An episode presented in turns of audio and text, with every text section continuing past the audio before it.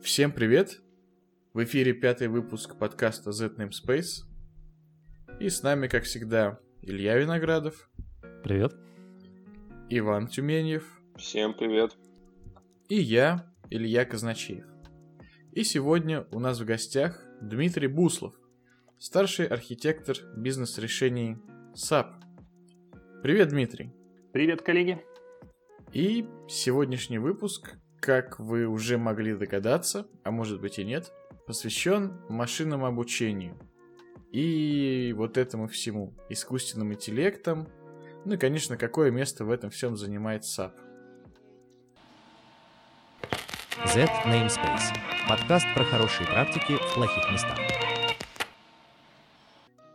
И, наверное, стоит начать с того, а что же вообще такое машинное обучение, машин learning и как, что SAP с ним, так сказать, делает.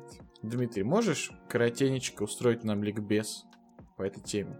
Да, конечно. А что такое машинное обучение? По сути, все, что, чем, все, чем занимается машинное обучение, это поиском зависимости. То есть на данных, которые у нас есть, мы выстраиваем какой-то Э, интеллектуальное приложение, которое вытаскивает те паттерны, те зависимости, те, э, те как бы составляющие, которые касаются данных и э, которые находятся в них. И дальше на новых данных мы это применяем. Ну, это я так пытаюсь своими словами как-то рассказать. Если смотреть более техническими терминами, то по сути мы решаем просто оптимизационную задачу по минимизации ошибки между, при обучении модели между тем, что предсказывает модель, и тем, что у нас есть фактически. Звучит разумно. А что вообще сейчас в плане технологий в этой области есть? Что есть технологии? Смотрите, а, есть несколько направлений как бы принципиальных. То есть есть направления, которые касаются конечных бизнес-приложений. То есть, ну, например, там, прогноз дебиторской задолженности или прогноз какого-то показателя. И все эти вещи, они встраиваются в сами, сами приложения. То есть, например, там в S4HANA есть э, приложения, которые касаются, или сервисы, корректнее сказать, которые касаются там, прогноза дебиторки, а, или которые касаются прогноза задержки по поставкам. А, там в Конкуре, например, там есть автоматическое распознавание а, чеков для того, чтобы можно было их сразу быстро заводить в систему и так далее. А если мы посмотрим про технику, где именно это уже реализовано, то можно выделить несколько таких ключевых направлений. Это может быть в онпреме, соответственно, тогда это работает внутри ханы, или это может быть клаудные сервисы. А дальше все это делится на скажем так, продуктовую линейку тоже. Потому что ML есть для конечного бизнес-пользователя, где он уже потребляет результат работы этого сервиса.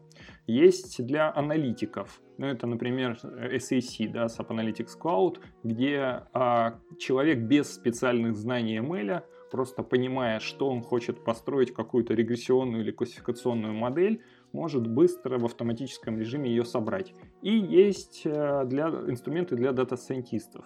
То есть это HANA, это внутри нее там есть Predictive Analysis Library, Automated Predictive Library, и это Data Intelligence, куда можно встраивать любой open source. А у меня вот вопрос, э, в какую сторону больше сейчас развитие идет? Именно в использовании каких-то сторонних инструментов или же все-таки больше внутренние инструменты сейчас используются? Ну, если мы посмотрим вообще вот чисто технические составляющие и внутренние э, и сторонние инструменты, то на самом деле и те, и те. Объясню почему. Ну, например, берем мы нейронные сетки, да, то есть сейчас они получили огромную популярность, они используются там для и лидируют э, при обработке неструктурированной информации, видео, изображение, голос, тексты — это все задачи, которые сейчас решаются нейронками. У SAP своих фреймворков для реализации нейронных сетей нет. Соответственно, мы переиспользуем партнерские. То есть это Google TensorFlow, это Facebook PyTorch или это какие-то прочие. Соответственно, для того, чтобы их можно было встраивать, обучать модельки, все это реализовано в Data Intelligence. То есть вы в Data Intelligence можете подключить, там, например, видеокарточку, на необходимое время и обучить вашу нейронную сеть. А дальше инференс может быть как там же, так и в целом он может быть сейчас даже в онпреме. Я понял, спасибо. То есть я правильно понимаю, что по сути SAP предоставляет э, cloud API для работы с э, TensorFlow или PyTorch на мощностях, ну, на каких-то облачных мощностях. Я не знаю, что там, э, AWS, скорее всего. Это даже не API, это по сути среда, в рамках которой вы можете подключать и использовать любые фреймворки, любые библиотеки, что бы это ни было. То есть Data Intelligence — это продукт. Дальше внутри него есть пайплайн. И в рамках пайплайна вы можете писать любой код. Часть из этого кода может быть, например, который является специфичным для нейронок, для обучения ее, для применения. И, соответственно, все это можете встраивать внутри DI. А, ну, то есть он как-то э, внутри себя инкапсулирует вот эти Да. все... М, Это, на, интересно. на, на Cloud Foundry это все работает, да? То Нет, есть, это Data Intelligence работает непосредственно над Kubernetes. То есть Kubernetes как среда контейнеризации, и сверху он обеспечивает такой уровень абстракции. Ну, на самом деле, вот если в эту тему уходить немножко глубже, то у голого кубера достаточно высокий порог входа. То есть вам необходимо там понимать, как выстраивать поды, как деплойменты, как управлять там секретами и прочими вещами.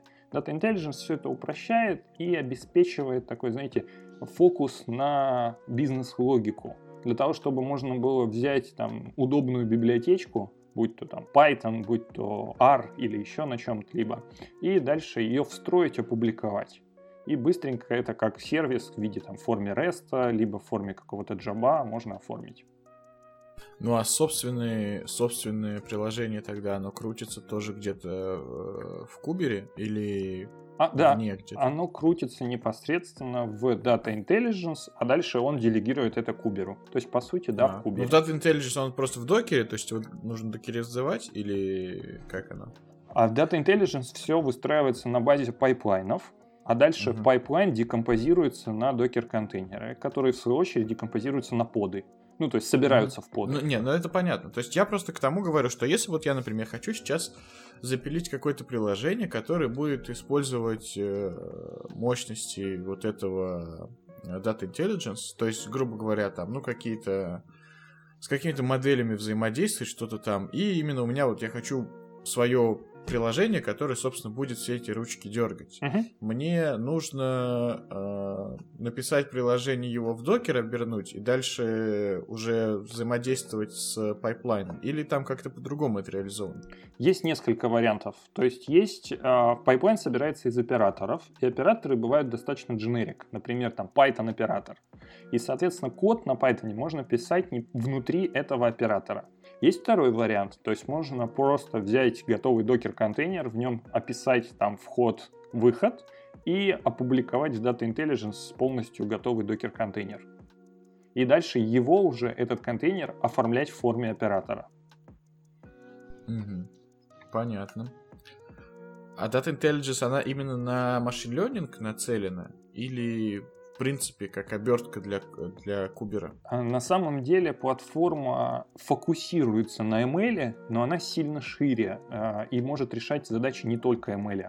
Ну, например, э, ветку, связанную с подготовкой данных, трансформацию, привязки к бизнес-глоссарию, краулинга исходных систем.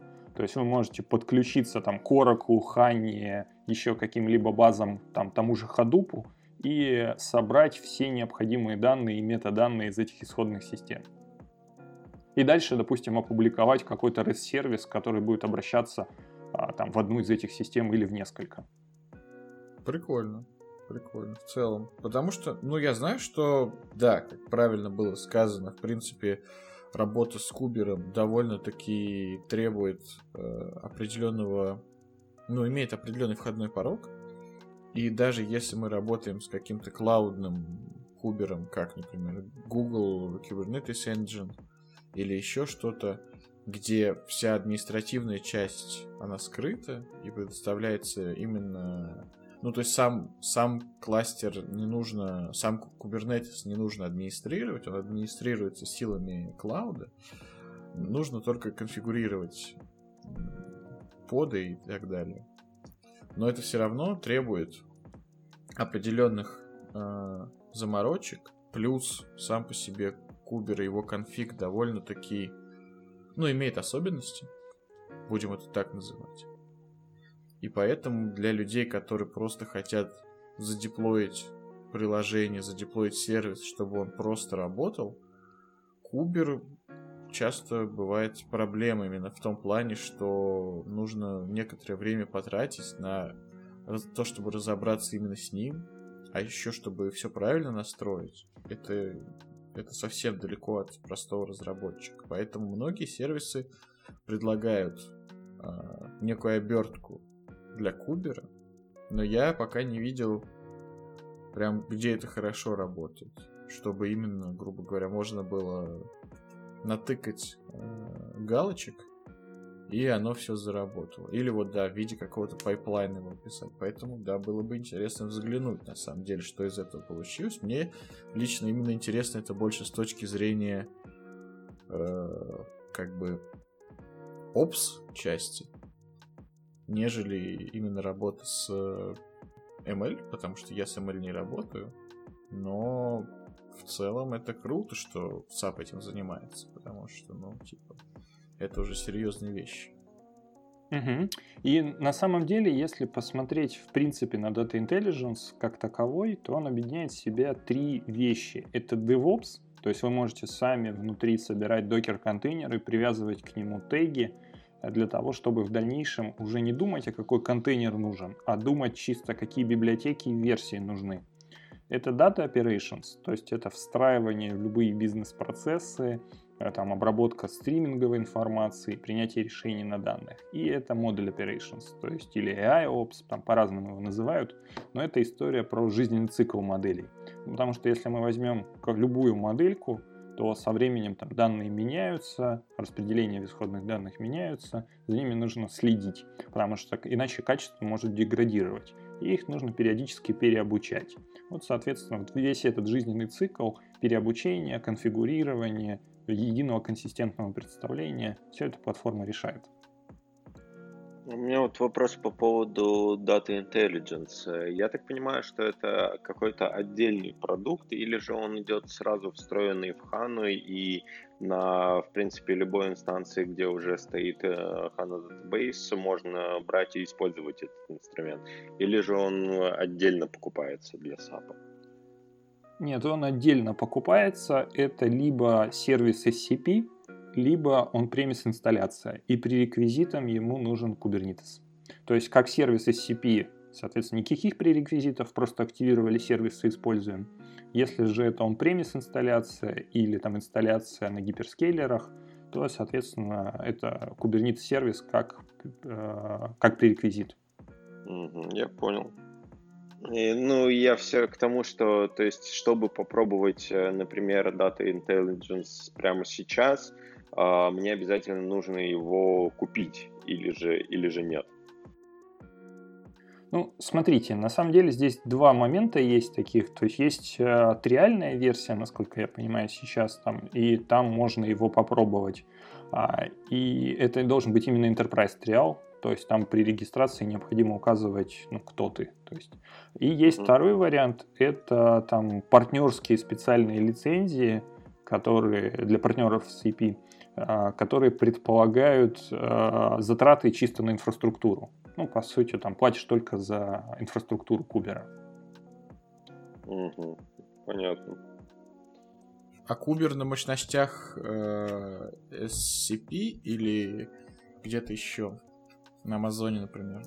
А, по сути, это как бы просто инфраструктура как из сервис где-то приобретается, не обязательно на Амазоне и дальше там разворачивается. Ну, то есть ты, грубо говоря, сам там, как вот во многих бывает таких платформах, ты выбираешь, собственно, какой сервис тебя хостит, например, там это AWS или GCP или DigitalOcean, и просто это все разворачивается уже на их э, облака с стороны SAP и менеджится SAP. Как-то так, да? Или нет? Сейчас не совсем так. То есть сейчас, когда мы говорим о там, партнерском варианте, то примерно так. Когда мы говорим о клиентском варианте, то там а, SAP хостит а, на Амазоне свой, а, а, свой кубер или в Azure. То есть это вот Azure только появляется сейчас. А, забыл, да, про Azure, точно, точно. А в России не, не планируют ли они хостить, например, на Яндекс облаке? На самом деле это вопрос такой достаточно сложный, потому что необходимо валидировать э, кубер провайдера. Ну вот я знаю, в прошлом году валидировали, например, Alibaba, то есть до этого не было. Возможно, там в будущем валидируют в том числе и Яндекс. А как валидация про- происходит? Ну, по сути, что такое валидация? То есть необходимо развернуть приложение и погонять все, все необходимые тесты и там есть специальные security там, требования, которые должны быть реализованы на уровне кубера. Ну, то есть это какая-то отказоустойчивость проверяется или именно какие-то фичи? Там а, скорее отказоустойчивость, сборки, то есть вот какие-то требования. Там, я не, не очень погружен в эту историю, как именно происходит валидация, я сам ей не занимался. Вот, но знаю, что гиперскейлеры а, как бы проходят эту валидацию. Я понял. Потому что я знаю, что вот я не, не пробовал Alibaba Cloud, хотя, наверное, сейчас все идет к тому, что скоро нам придется его пробовать.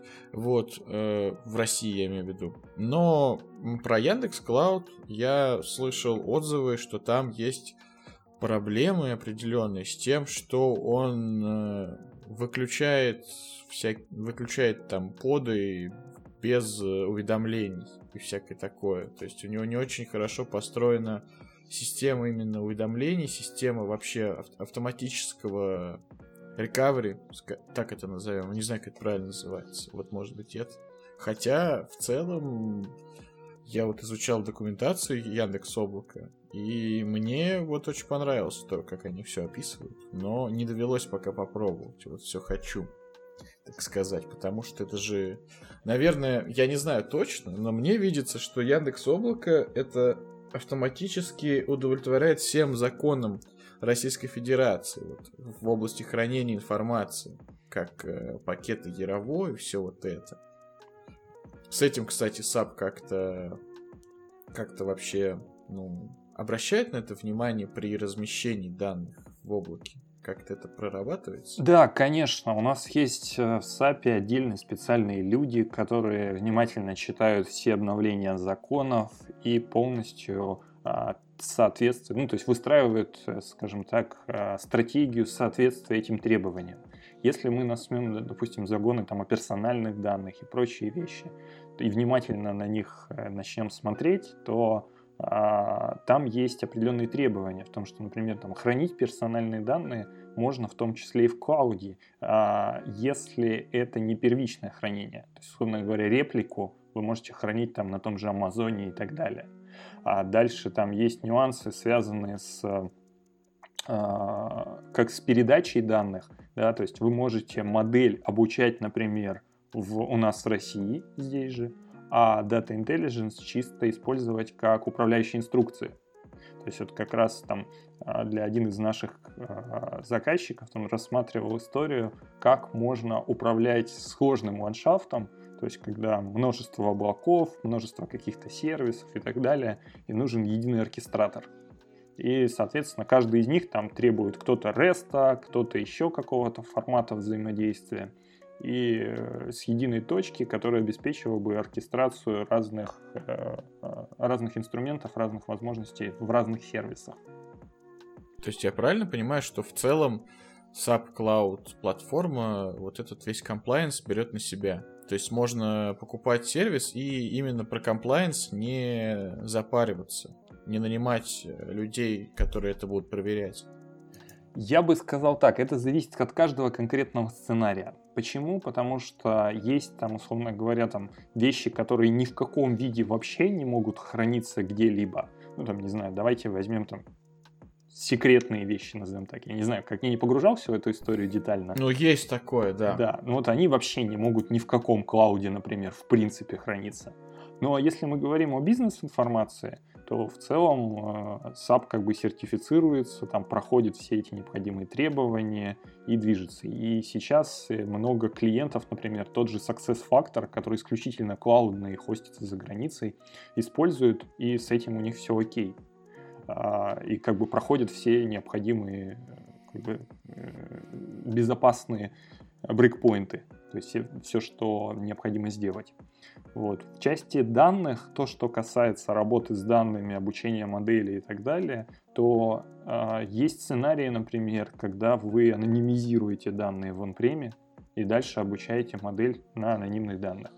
Ну, то есть э, важно, допустим, не идентифицировать клиента, не идентифицировать человека, но если у вас вместо человека какой-то хэшек, то вполне можно на нем обучать модельку.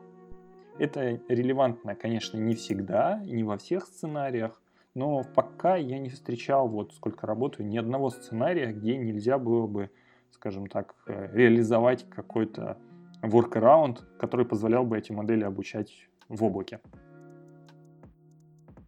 Понятненько. Такой еще вопрос, перед тем, как мы перейдем к следующей теме. Правда ли это, что дата-сайентисты получают 300к в секунду? Или это миф? Я думаю, 300к в секунду не получает никто из дата-сайентистов. Вот. Но если мы рассматриваем там, условно говоря, зарплатные ожидания дата-сайентистов, то а, они очень разные. Объясню почему. Дата-сайентисты есть, э, как и в любой другой профессии, начиная от стажеров и заканчивая звездами. И вот а, частая, например, ситуация, как бы, что когда в какой-то профессии кого-то людей не хватает, например, то даже с небольшими знаниями, там, небольшим опытом а, готовы брать там достаточно хорошие зарплаты. И вот эта составляющая, она, как мне кажется, сейчас потихоньку начинает проходить. Потому что там хайп был там года в 2012-2013, вот начался и дальше там он в несколько лет э, шел, повышался. А сейчас уже там те, кто э, пытался делать, там, просто вкручивать нейронную сеть ради того, чтобы была просто нейронная сеть, а не для того, чтобы решалась бизнес-задача, такое уже прошло. То есть там просто обучить линейную модельку там в питоне может сейчас любой студент, и даже не линейную модель, а даже что-то сложнее. Там обучить свою модельку компьютерного зрения Просто чтобы она что-то классифицировала, тоже есть куча видеокурсов, примеров, и можно это сделать достаточно быстро. Вот если мы говорим о людях, которые реально решают бизнес-задачи и приносят пользу бизнесу, и они, скажем так, достаточно опытные, то да, наверное, и там бывают достаточно большие зарплаты. Неплохо, неплохо. Ну, а про общие вещи, я думаю, мы поговорили. И настало время переходить к более, наверное, таким темам. Поговорим про наш SAP, так сказать, немножко. Z Namespace. Подкаст про хорошие практики в плохих местах. И первая тема, наверное, будет, правда ли это, что тот самый Leonardo Machine Learning Foundation теперь поглощен DI. И что это значит для нас? Угу. Ну, это значит, что теперь для того, чтобы обучить свою модельку, свою какую-то нейронную сеть и дальше ее опубликовать, нужен только Data Intelligence. То есть до этого раньше нужен был Leonardo ML Foundation, и только там можно было обучать нейронные сетки с использованием видеокарт. Ну, ни для кого не секрет, что все сетки сейчас обучаются либо на видеокартах, либо на специальном AI-хардваре, что называется. Потому что это сильно быстрее, чем обучать на ЦПУ. Хотя есть примеры и на ЦПУ, но это чаще inference, то есть применение. Вот ML Foundation как, э, как продукт, как возможность теперь является частью Data Intelligence. Да, еще такой небольшой дисклеймер хотел сказать о том, что все, о чем я высказываюсь, рассказываю сегодня, это мое личное мнение, как бы, а не официальная позиция SAP. А вообще в чем разница между вот э, Leonardo и DI теперь? Вот раньше Leonardo со стороны казалось так, что это вот все это как вот пункт разное в настройках какой-то программы, да, все, что не попало в какие-то другие э, категории, оно вот туда там был и IoT, и э, блокчейн, и вот ML. Э, сейчас какова судьба вот Леонардо, термина этого и, и вообще? Да, я понял вопрос, но на самом деле Леонардо как таковой это такой маркетинговый зонтик, который включает множество всего. То есть э, там IoT, и блокчейн и так далее. Вот э, вся эта часть, она в целом никуда не делась, но все, что касалось ML именно, то есть сервис Leonardo ML Foundation, который был, э, он это сейчас вот, весь в Распознавание картинок, Соответственно, вот да. Product Text Classification API, вот Любые. вот API, которые были доступны. Да, там есть функциональные сервисы, то есть это готовые сервисы, которые можно использовать из коробки. И можно было собирать собственные. То есть это свою модельку какую-то обучать. Вот все это сейчас часть DI. Тем не менее, сам этот зонтик а, остается и просто переклю- переключен в режим IoT и, и других страшных слов. Да, Понятно, спасибо.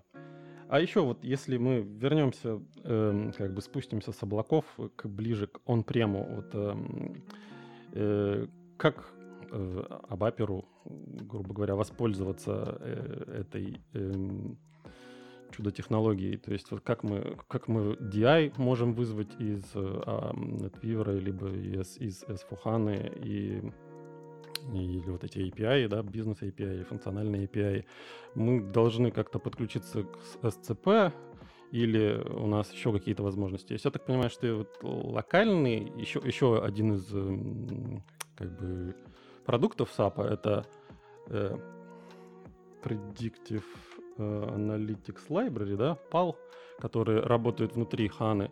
То есть вот uh-huh. ближе всего к Абаперу, да, это вот и, и к он-прему это вот PAL, затем хоть, затем что-то вот в облаке и как, как, да.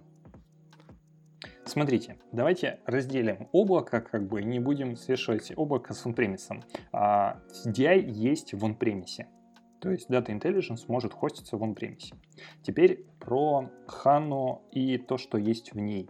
Значит, в HANA есть две как бы такие функциональные компоненты. Это Predictive Analysis Library, PAL, и это APL, Automated Predictive Library. Automated Predictive Library — это вот самый простой способ быстро начать использовать какой-то ML. Почему? Потому что он не требует специальных знаний как бы в Data Science абсолютно.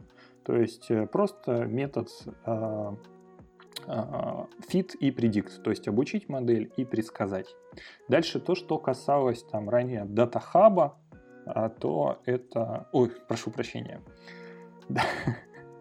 То, что касалось DI, то есть он тоже сейчас есть в он-премисе, и его можно разворачивать в он-преме и использовать. А с точки зрения подключения, DI может получать данные из а, ERP, из BW э, и, э, или даже через, э, получать данные через SLT то есть непрерывно поступающие. Таким образом, их можно собирать в DI. Теперь в обратную сторону, когда мы хотим вызывать сервисы. То есть в DI публикуется REST-сервис, и дальше этот сервис можно прямо из папа вызывать. В, в связке с S4 там предполагаются а, нативные возможности, то есть, условно говоря, вы опубликовали сервис DI, и у вас сразу появились готовые интерфейсы в ABAP. А в случае с PAL теперь, а, чтобы использовать PAL, есть два варианта.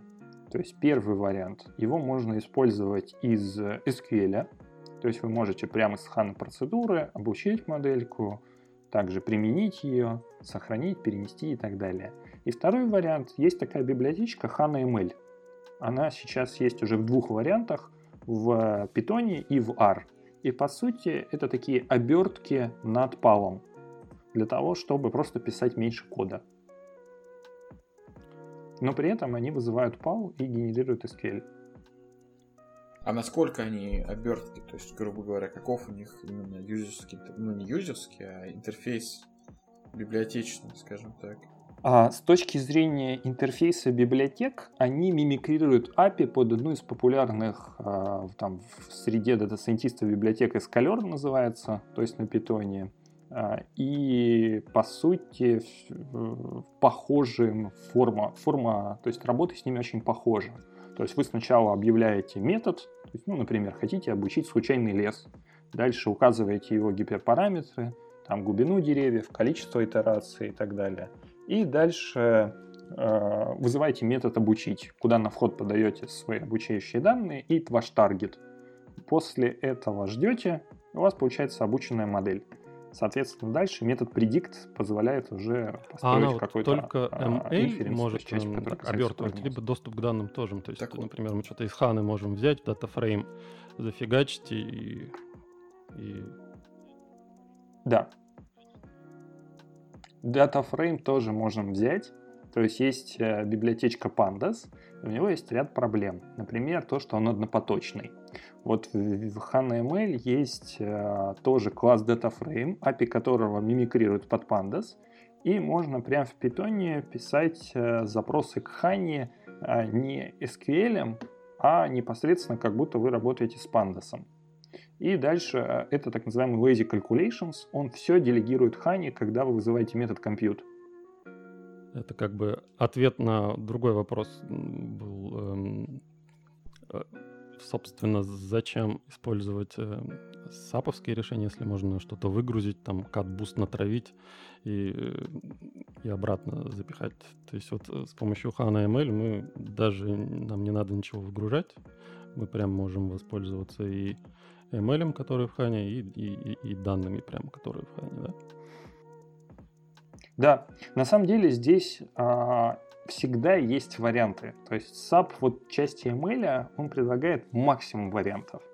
Почему? Потому что можно использовать то, что как раз уже внутри Ханы есть, то, что готово. Там, там же обучать модель, там же применять, там же есть специальные инструменты для переноса внутри Ханы же. А второй вариант – это использовать DI, и в DI можно встроить CatBoost. Это будет там 4 строчки определения докер-файла, и дальше кусочек кода, который касается там обучения инференса. Звучит интригующе. Ну, давайте, да, раз уж мы подобрались к этому вопросу, поподробнее говор- поговорим про Хану. Z Namespace. Подкаст про хорошие практики в плохих местах. а именно HANA 2.0, и что там вообще есть интересного для ML. Потому что, насколько я знаю, в HANA вообще много есть интересного для ML, но этим мало кто из э, вот те- пользователей ERP-систем пользуется, потому что ну, мало кто знает, скорее всего. И просто ну, хотелось бы на все деньги, так сказать, Хану крутить. Да, Вот что там. давайте разберем. Ну, первая часть, которая касается фичи инжиниринга и подготовки данных. Вот в Хане есть а, SQL-движок и его обертка в HANA ML, которая позволяет работать из питона. Дальше в Хане есть графовый движок. То есть в некоторых сценариях, например, на графах очень хорошо считать какие-то дополнительные фичи и предикторы. Да- Извини, я перебью, а там есть какой-то именно интерфейс для работы с ней как с графами? Или это чисто моделирование? То есть с ней можно как с графой Б- BD общаться или нет? А, значит, в Хане есть сайфер, то есть это язык для обработки графов, по сути. И с нем можно писать достаточно сложную логику, свои функции, там, считать какие-то статистики и прочее. То есть с ней можно работать там как с Neo4j, например. То есть с ним А тоже... там какой-то, извини, query language есть для запросов, так сказать? Или это чисто для обработки данных, но не для... Есть, э, есть экстеншн к SQL, который позволяет написать э, функции вида match и прочие вещи. Мгм. Понял. Вот. А дальше в Хане есть Spatial движок, который позволяет работать с геоданными. Причем э, позволяет некоторые вещи, там, например, кластеризацию на геоданных делать прямо в один SQL запрос. А это все, что касается препроцессинга данных. Да? А, Ну, понятное дело, там есть базовые вещи типа флоу-графа, там трансформации и прочее. Дальше то, что касается самого ML. Значит, есть две опции, по сути. Это PAL и APL. APL для быстрого результата, по сути, такой быстрый AutoML вариант, где SAP за вас подобрал там, субоптимальные гиперпараметры для э, модели, и дальше можно их быстро обучить и получить какой-то результат. И есть PAL, который уже предназначен для людей, которые понимают, как бы, а, что каждый из алгоритмов значит, и могут из них собирать какую-то кастомную модель. А дальше, кроме этого, в Хане есть XSA, который позволяет там сразу делать э, уже какую-то бизнес-логику и вызывать PAL оттуда, ну или PAL или APL оттуда.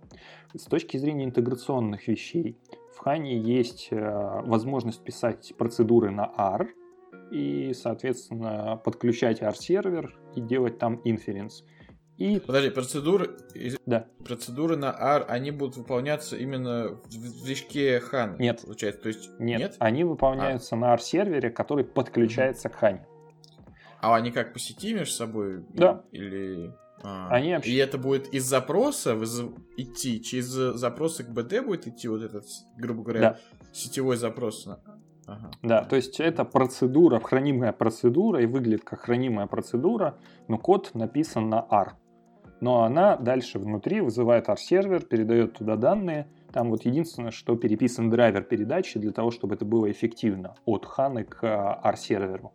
Выполняет все на R-сервере, возвращает обратно на хане. Ну, на самом деле, этот вариант, а, это вариант, когда у вас нет дата intelligence, но писать на ARE хочется.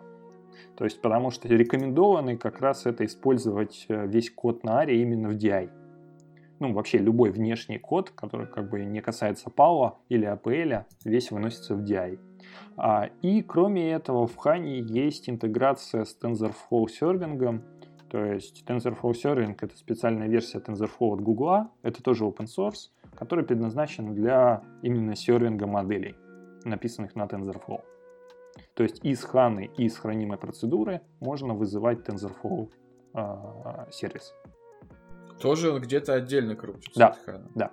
И это все по сети идет. Да, это все идет по сети. Mm-hmm. А вопрос сразу, может быть, ты сможешь на него ответить. В рамках инфраструктуры как это должно размещаться? То есть это на вообще на другой машине, может быть? Или это на одной машине, но чисто разные, ну чисто по сетевому сокету это общается? Как? Значит... У меня просто вот то, что когда я слышу, что из хранимки вызывается что-то по сети, меня это сразу очень много вопросов рождает. Так, окей. Значит, а, в случае сред для разработки потенциально это можно поставить на одной машине. В случае продуктивной среды, среды ничего нельзя ставить на машину с ханой. То есть хана предполагает такой как бы стендалон вариант использования. Поэтому появляется сеть. А в случае использования TensorFlow сервинга, коннект между ханой и TensorFlow сервером, он по, идет по gRPC. То есть там а, время, по сути, э, которое тратит на это, но достаточно мало.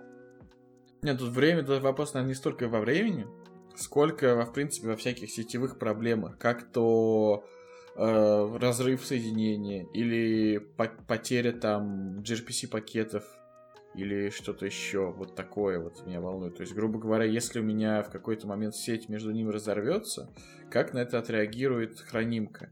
Она правильно это отхендлит? Вернет какую-то ошибку или что? Угу. А, как значит, это Да, я расскажу, как это а, хранимка отреагирует следующим образом. То есть, если она отправит запрос TensorFlow серверу, и по тайм-ауту, который вы сами установили в настройках, а, не вернется ответа, то она воспользуется а, дизастер сервером TensorFlow для, ну, как бы, по сути, дублированным сервисом для TensorFlow сервинга.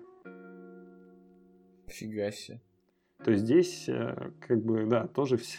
То есть нужно еще один, нужно еще одну инстанцию держать TensorFlow, по большому счету. Ну, да? если у вас бизнес-критичное приложение, то да. Понятненько. А в кубере все это можно зарулить? Ну вот как раз для того, чтобы все это заруливать в кубер и э, предполагается использование Data Intelligence.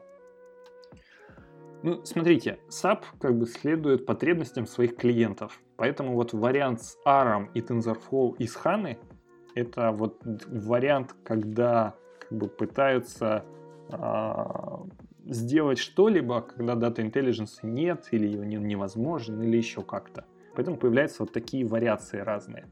А в случае же, так, скажем так, эталонной архитектуры, это HANA плюс Data Intelligence. Вот сама HANA, она вообще внутри себя именно все эти э, PAL и все такое да. реализует. Потому что, насколько я знаю, она реализ... как бы HANA на плюсах написана в основном, ну и на C, по-моему.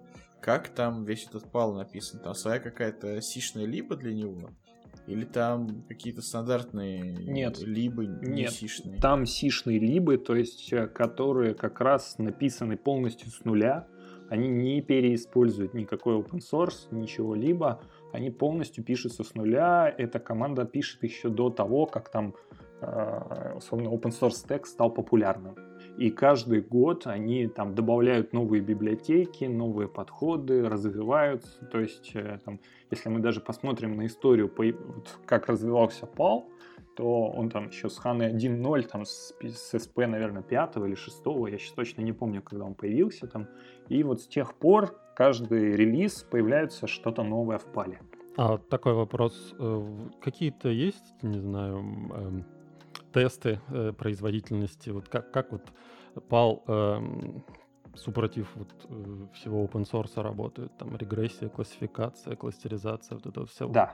А, Значит, а, тесты производительности а, я такого не слышал. Почему? По- просто по одной простой причине. Смотрите, а, когда у вас данные лежат в хане и вам нужен быстрый инференс, то а, этот инференс возможен как раз максимально быстрый, без передачи какой-либо.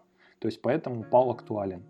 А, то есть у вас там же, где данные, здесь же выполняется библиотечка. Более того, часть э, алгоритмов в PAL позволяет работать непосредственно со стриминговыми данными, то есть с вновь поступающими в хану, и сразу их применять.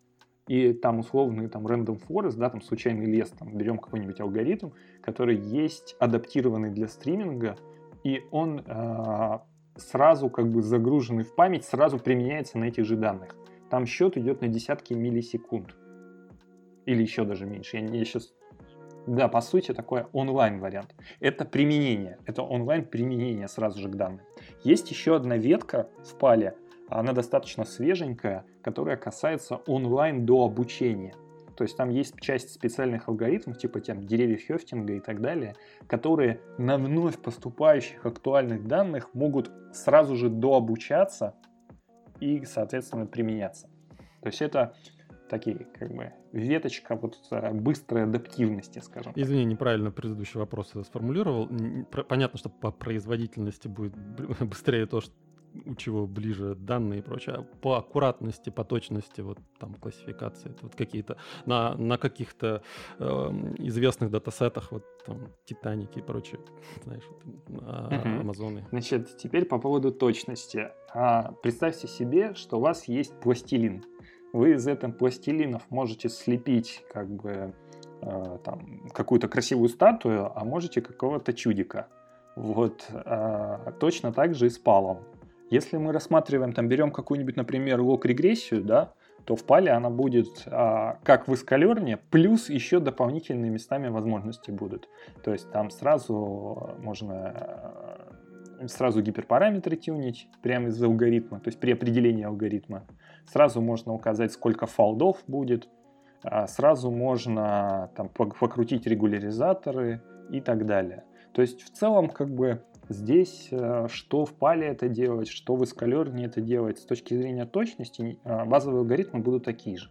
Когда мы говорим о а, каких-то более сложных вариациях, то там уже нужно смотреть case by case, потому что в PAL е, например, есть две версии градиентного бустинга, но если мы будем запускать из коробки просто и сравнивать там, например, с тем же LightGBM или CatBoost, я, честно говоря, не уверен, что они будут выигрывать. Но если мы их там аккуратненько потюним и будем сравнивать с тем же LightGBM, то они будут выигрывать уже.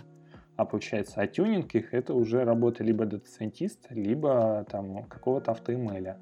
То есть здесь появляются как бы вариации. Всегда. Поэтому сложно сказать, как, как бы какой-то алгоритм будет работать хуже или лучше, э, или как-то еще. Если мы срав- сравним, например, там э, из коробки просто APL с каким-либо из алгоритмов, то, скорее всего, APL выиграет. Потому что это, по, по сути, алгоритм плюс как бы минимальный тюнинг гиперпараметров, ну, как я уже называл, его, субоптимальный. То есть э, APL это такой же мини-автомл.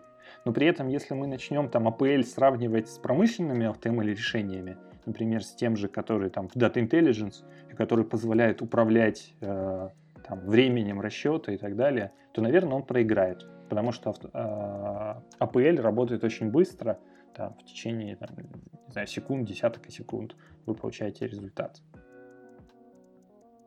Раз уж про это зашла речь, давайте тогда глубже копнем эту тему.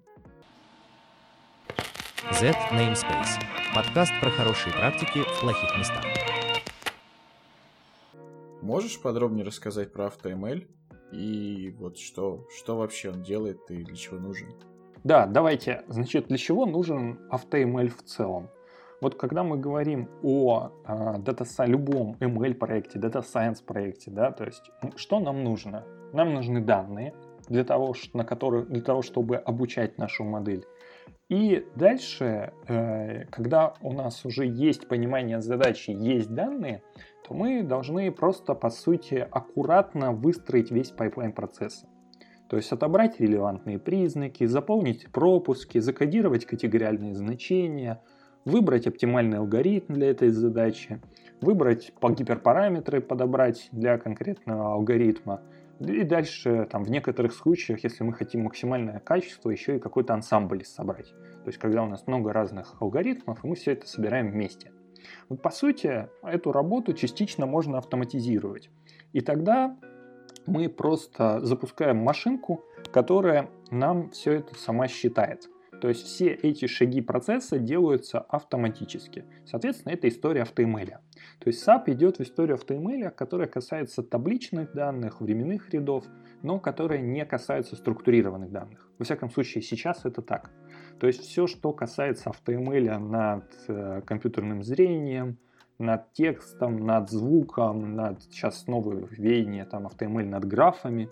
То есть всеми этими вещами SAP не занимается на текущий момент, а переиспользует там чужие, да, то есть Data Intelligence вы можете встроить любой сервис. Вот. Все, что касается теперь табличных данных, мы идем в эту историю, ну, в смысле мы как SAP а, в том числе, и э, предполагается, что наш AutoML будет работать best in class на данных SAP. Почему? Потому что важная составляющая является как раз понимание признаков. То есть, что этот признак значит, что из него можно собрать дополнительно. А важной составляющей является быстрая интеграция, чтобы можно было запустить FTML, там, подождать указанное время на указанных мощностях и дальше встроить его в бизнес-процесс чтобы прям в, прям в ABAP были готовы интерфейсы. Вот AutoML SAP, который в Data Intelligence, он фокусируется на этом. Теперь AutoML, который в HANE, APL, ну, так называемый быстрый AutoML, да, то есть у него задача быстрые первые прототипы, чтобы конечный бизнес-пользователь или разработчик могли самостоятельно зарегистрировать какой-то ML-сценарий и попробовать его. То есть это история про то, что не нужно обладать какими-то специальными знаниями Data Science, можно просто, там, условно говоря, поделить вашу выборку на train и тест и дальше запустить AutoML. Получить какой-то результат. Если этот результат устроит, то можно его встроить в текущий бизнес-процесс и начать использовать. Руководитель Data Science подразделения Букинга как-то рассказывал о том, что они идут в историю там, большого количества моделей. То есть, условно говоря, их там тысячи, каждая моделька э, приносит какой-то небольшой value, но на объеме получается достаточно много. И дальше можно отранжировать как бы модели, которые имеют смысл э, уже улучшать в первую очередь и отдавать дата-сайентистам. У нас же даже был такой небольшой пример, когда э, запускали AutoML в DI, э, он поработал там порядка 5-6 часов и дал результат там, примерно на 2% а, хуже, чем неделя работы дата-сайентиста. И встает вопрос, как бы, а, а нужно ли, нужен ли это, эта точность, когда она нужна, и какой value дает вот эта вот точность, какие-то минимальные проценты. В некоторых случаях это могут быть миллионы рублей, в некоторых случаях эта точность абсолютно не нужна и достаточно быстрого результата. Поэтому как бы AutoML сейчас очень попу- набирает популярность. Можно ли из этого кейса сделать вывод, что дата-сайентисты уже сами себя лишили работы? Нет. Почему? Потому что э, в целом, если берем проект, то важная составляющая является в том числе формулировка задачи. выбор таргета, то есть целевого показателя, подбор оптимальных метрик для этой задачи. Потому что одну и ту же задачу, там, например, прогнозирование, можно решать с разными метриками. Например, если у нас ошибка перепрогноза стоит меньше, чем ошибка недопрогноза. Или, например, если мы хотим, чтобы штраф был какой-то, ну, штраф в смысле для модели, был какой-то асимметричной сложной функцией, и у нас есть какие-то пороги, например, заранее заданные, или еще что-либо. Если мы хотим а, решать, решать какую-то нетиповую задачу, там иногда бывают там, сложные кастомные метрики оптимизации, или иногда а, нужно в принципе помочь сформулировать задачу. Ну, вот если мы берем ту же дебиторку, да, то есть ее можно решать как задачу классификации, то есть предсказать, будет ли в следующем месяце факт просрочки, а можно решать как задачу регрессии, насколько будет этот факт. А можно решать, попытаться как-то кластеризовать всех, э, э, всех дебиторов для того, чтобы а, соотнести класс, например, с уровнем риска, на который компания готова идти в части там, предоставления каких-то лимитных средств или еще чего-либо или самой формирования самой этой задолженности. То есть фок, как бы проецирование бизнес-задачи на задачу и четкую постановку data science а это тоже кто-то должен делать. И в некоторых случаях, кроме дата-сайентиста, ну, это никто не может сделать. Вообще сейчас есть какие-то более или менее четкие методики, как вот подбирать параметры, как э, строить именно вот эти все различные критерии, то есть, грубо говоря, ну, какие-то веса им назначать и так далее, или это делается методом подбора все? Значит, когда мы говорим о гиперпараметрах, естественно, есть две ветки. То есть есть первая ветка, это автоматический подбор этих параметров. Ну, там существуют самые популярные, наверное, методы. Это случайный поиск, либо поиск по сетке, либо там байесовская оптимизация. Есть и более экзотические, там можно прикручивать отдельные ветки машинного обучения, там RL для поиска оптимальных параметров, то есть обучение с подкреплением. Можно прикручивать генетику, есть там оптимизаторы для гиперпараметров, которые работают на генетических алгоритмах. То есть это все как бы автомат... вариации автоматического подбора. И есть ручной подбор. То есть это дата-сайентист сидит, понимая, как бы, как работает этот алгоритм, на что влияет каждый из параметров, и а, посмотрев предварительно на данные, то есть как эти данные выглядят, как фичи связаны между собой, что из них можно повытаскивать, он уже решает, как бы, какие параметры как настраивать. И после этого путем таких итераций он подбирает какой-то субоптимальный набор. Понятненько.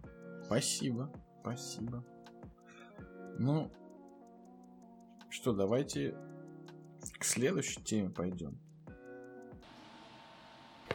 Z Namespace. Подкаст про хорошие практики в плохих местах. А именно, вот, раз мы затронули уже тоже этот вопрос, э, как выбрать между он-премом и клауд-версией, что лучше, что хуже, и как бы плюсы и минусы и той и другой. Ну и, соответственно, если вот завтра я в рамках ERP-системы или чего-нибудь такого классического захочу себе добавить немножко машин-ленинга, в какую сторону лучше копать. Окей. Значит, а как выбрать между клаудом и он-премисом? Ну, преимущество клауда на самом деле очень простое. Это быстро можно получить там, в течение часа готовую систему, поднятую, с настроенными, по сути, всеми необходимыми компонентами и дальше приступать там, к реализации конкретной задачи. Более того, масштабируемой. То есть что значит масштабируемой? Например, мне нужно обучить какую-то большую нейронную сеть. Я, соответственно, говорю, что хочу там, ресурсы такие-то, такой-то сервер, там, с такими-то количеством высотых видеокарт, и буду там обучать свою модель. Я плачу только за время это обучение, то есть за эти мощности я плачу только за время, когда я эту модель обучаю. После этого я эту машину отключаю и больше ничего не плачу. Это история клауда. Поэтому она, собственно, это максимальная гибкость. Теперь история с он-премисом. Например, мне категорически не хочется отдавать ни в какой клауд свои данные. Я хочу все обучать в он-премисе. Ну, клиента, например, достаточно или у меня много денег для того, чтобы купить э, железо, с видеокартами, для того, чтобы купить кубер себе. Ну, как бы, про, они тоже есть проприетарные от Suse, от Cisco, от Red Hat.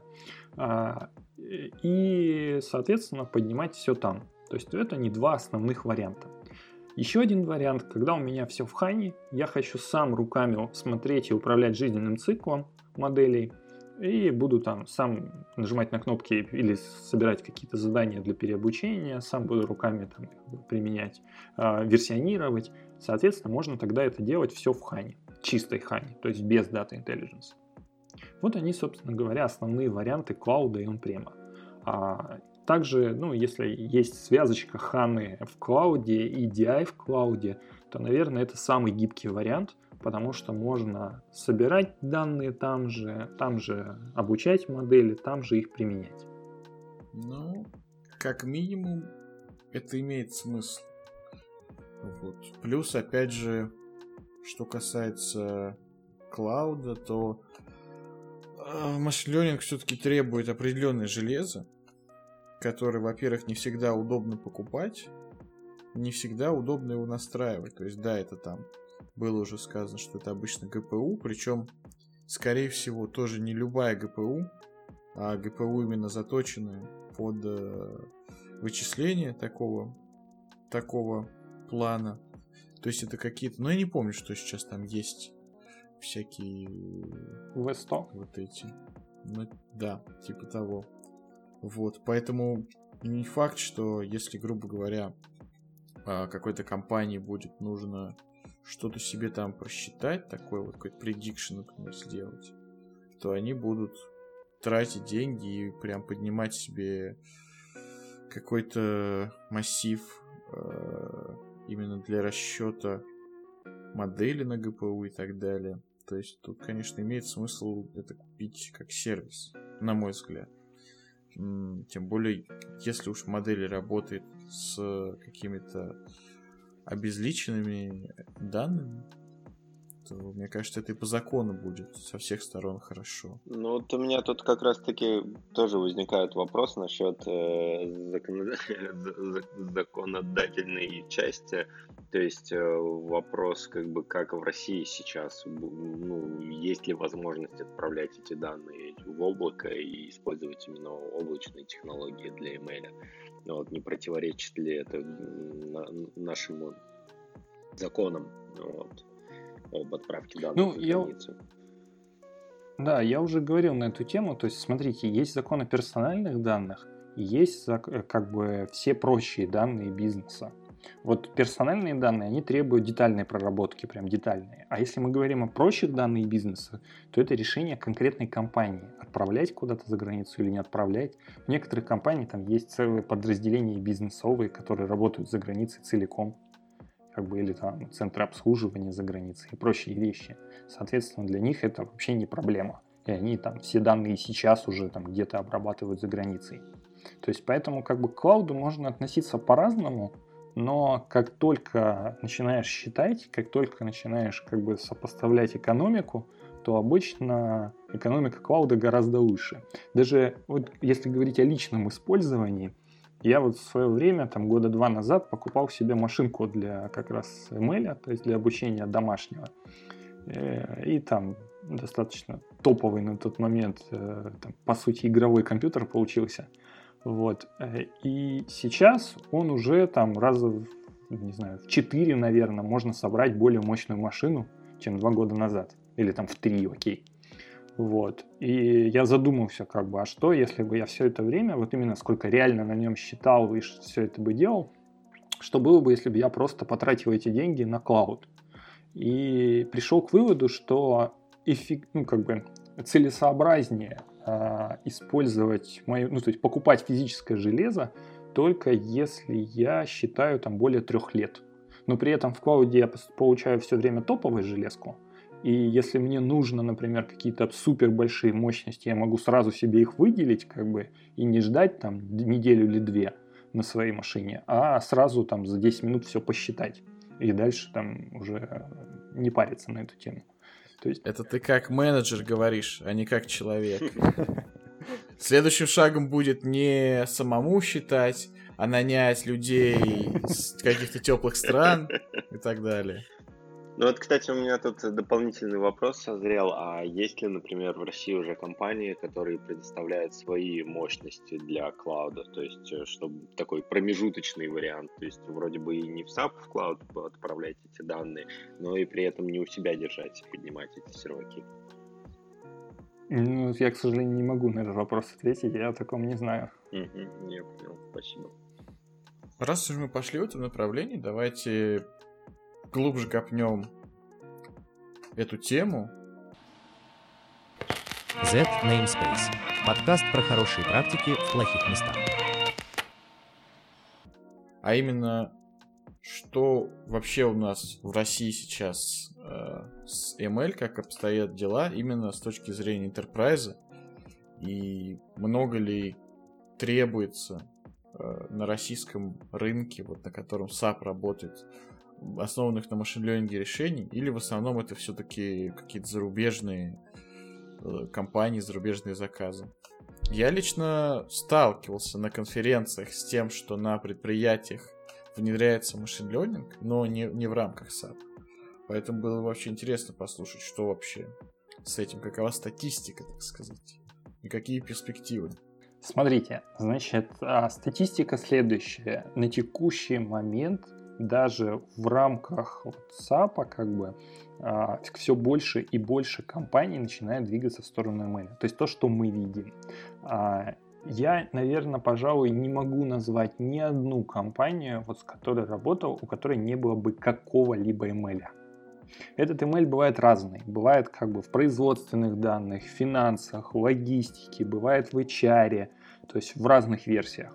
Есть там ребята типа Сбербанка, у которых там ML вообще везде практически. То есть, да, там огромное войско дата-сайентистов, которые встраивают его в разные кейсы, в разных сценариях. Вот. Есть компании поменьше, в которых там, не знаю, или нет дата-сайентистов, но они привлекали там э, внешних подрядчиков для того, чтобы им сделали какую-либо модель и просто как бы пользуются итоговым результатом. И сейчас э, это еще продолжает набирать обороты, потому что появляется сценарий все больше готовых, потому что некоторые компании, они не готовы там, пилотировать что-то или тестировать что-то принципиально новое. Они говорят, ребята, придите к нам с конкретными кейсами, с конкретным результатом и покажите нам его, как там, не знаю, какой-то другой клиент сделал. Там, в России, в мире, неважно. Вот. И мы готовы у себя эту историю тиражировать. Вот на самом деле сейчас уже достаточно кейсов, чтобы приходить даже к таким людям и говорить там, вот смотрите, там, сделали модель советчика на производстве, вот такой-то эффект от нее. Вот смотрите, сделали модель прогноза а, там, по какому там определенным показателям, да, финансовых, например, там, ликвидности вот такой-то эффект получили. Или иногда этот эффект нельзя назвать явным образом в цифрах, потому что он под индием, но можно оценить там в процентном отношении или в каких-то других результатах. А, соответственно, дальше все это тиражируется, собираются и появляются. Наверное, есть консервативные области, которые как бы меньше ML интересен, есть там области, которые больше, которых он используется уже там десятки лет, да, там телеком, ритейлы, то есть там email сильно больше, например, но никто не остается совсем без email. То есть вот если мы рассматриваем крупный бизнес, над которым SAP как бы фокусируется, то я бы сказал, что везде в том или ином виде он есть, вот, и дальше вопрос как бы его объема. То есть есть, То есть, есть или он реально используется, применяется а... для решения задачи? Давайте так. А, есть где применяется, есть где попробовали, сказали, например, что пока нет. Есть где попробовали, сказали, что классно, давайте тиражировать на остальные подразделения. То есть это зависит конкретно от компании. Ну, да, вот если, например, говорить ритейле, есть где применяется, а телекомы есть где применяется, нефтянка есть где применяется, металлургия есть где применяется. Что еще? Какие у нас еще области есть? Э, банки есть, где применяется. А мы сейчас говорим именно о и применении в ERP или это какие-то, там, не знаю, MII и вообще? Это применение на саповских данных. На саповских а. данных, в разных вариациях на саповских данных. А вот данных. эти use cases как-то можно изучать, э, как-то использовать для для вдохновения. Потому что вот, например, в open source, да, во всем этом э, Data Science, ML и прочее, там э, все модели, там, да, вот это вот Blood Edge, э, все самые последние достижения, они, собственно, open source, и все могут это изучить, посмотреть, как это применить и э, как-то понимают, что происходит. А вот где информацию о use cases э, черпать э, простому человеку? А, здесь есть два аспекта. Э, первый аспект. Есть те кейсы, которые уже встроены, то есть там в S4 там уже есть готовые сценарии, которые встроены и готовы к работе непосредственно в ней. Это стандартный путь на help.subcom и там про них почитать и найти. И дальше как их активировать. Ну, то есть высоколобые дата-сайентисты уже всю модель сделали, опробовали, use case применили, все, вот он да. как бы пакетирован, да. иди используй. Есть вторая ветка, это кастомный кейс. Ну, э, там SAP SNG опубликовал там двадцатку, по-моему, кейсов популярных в форме презентации на официальном сайте. Вот. Если там говорить дальше о подробностях каких-то, то есть там кейсы, которые там реализовывали какие-то партнеры, абсолютно разные саповские. Э, и они уже с этими кейсами там ходят по клиентам и предлагают им к реализации. Такого, как этого, открытого единого списка кейсов, наверное, пока нет. у меня тоже возник, возник вопрос э, по поводу того, как все-таки компания приходит к тому, что ей нужно использовать ML. То есть это все-таки э, а, изнутри как-то люди начинают понимать, что у нас вот есть такая-то проблема, и, наверное, ее проще будет ее решить с помощью ML. Или же все-таки как бы толчок, э, как правило, происходит извне, когда при, приходят, например, целзы, ты рассказываешь, вот, вот мы решали такие-то такие вот проблемы, наверняка у вас они тоже есть, и вот мы решили их так-то так-то с применением ML, не хотели бы вы попробовать? Ну, здесь я бы сказал, что возможны абсолютно разные варианты. То есть иногда компания, например, понимает, что ей нужно двигаться в каком-то направлении, повышать свою эффективность, и там, например, финансисты хотят что-то, и они спрашивают там у партнеров, у САПа, у своих IT-подразделений, э, как нам реализовать там такого рода модель. Откуда эти люди узнали о том, что существуют модели? Ну, там, конференции, статьи, новости каких-то, кто-то другой внедрил и так далее. То есть эта инициатива идет со стороны бизнеса. Иногда со стороны бизнеса идет там дизайн-тhinking сессия, ну, хоть хочется сделать какую-то сессию и погенерить, в принципе, направления, которые, а, которые позволят увеличить э, эффективность и реализовать какие-то решения. И в рамках этих решений иногда приходится, например, приходит понимание, что хочется сделать систему поддержки принятия решений, хочется решить какую-то оптимизационную задачу вот в конкретной ситуации – там, не знаю, например, там, это очень актуально в логистике, да, то есть есть там ЖД-составы, хочется ими как-то управлять более эффективно. И дальше, когда ты начинаешь декомпозировать задачи, что понимаешь, что вот здесь вот можно запустить там линейный, линейный оптимизатор, а вот здесь вот эта часть может быть реализована с, с помощью ML. И появляется уже конкретная какая-то история, решается конкретная задача. Или, например, там компания решает, что необходимо работать гораздо лучше с клиентами. Да, и понимать, там, когда какой клиент готов от нас уйти, какое предложение ему лучше всего сделать.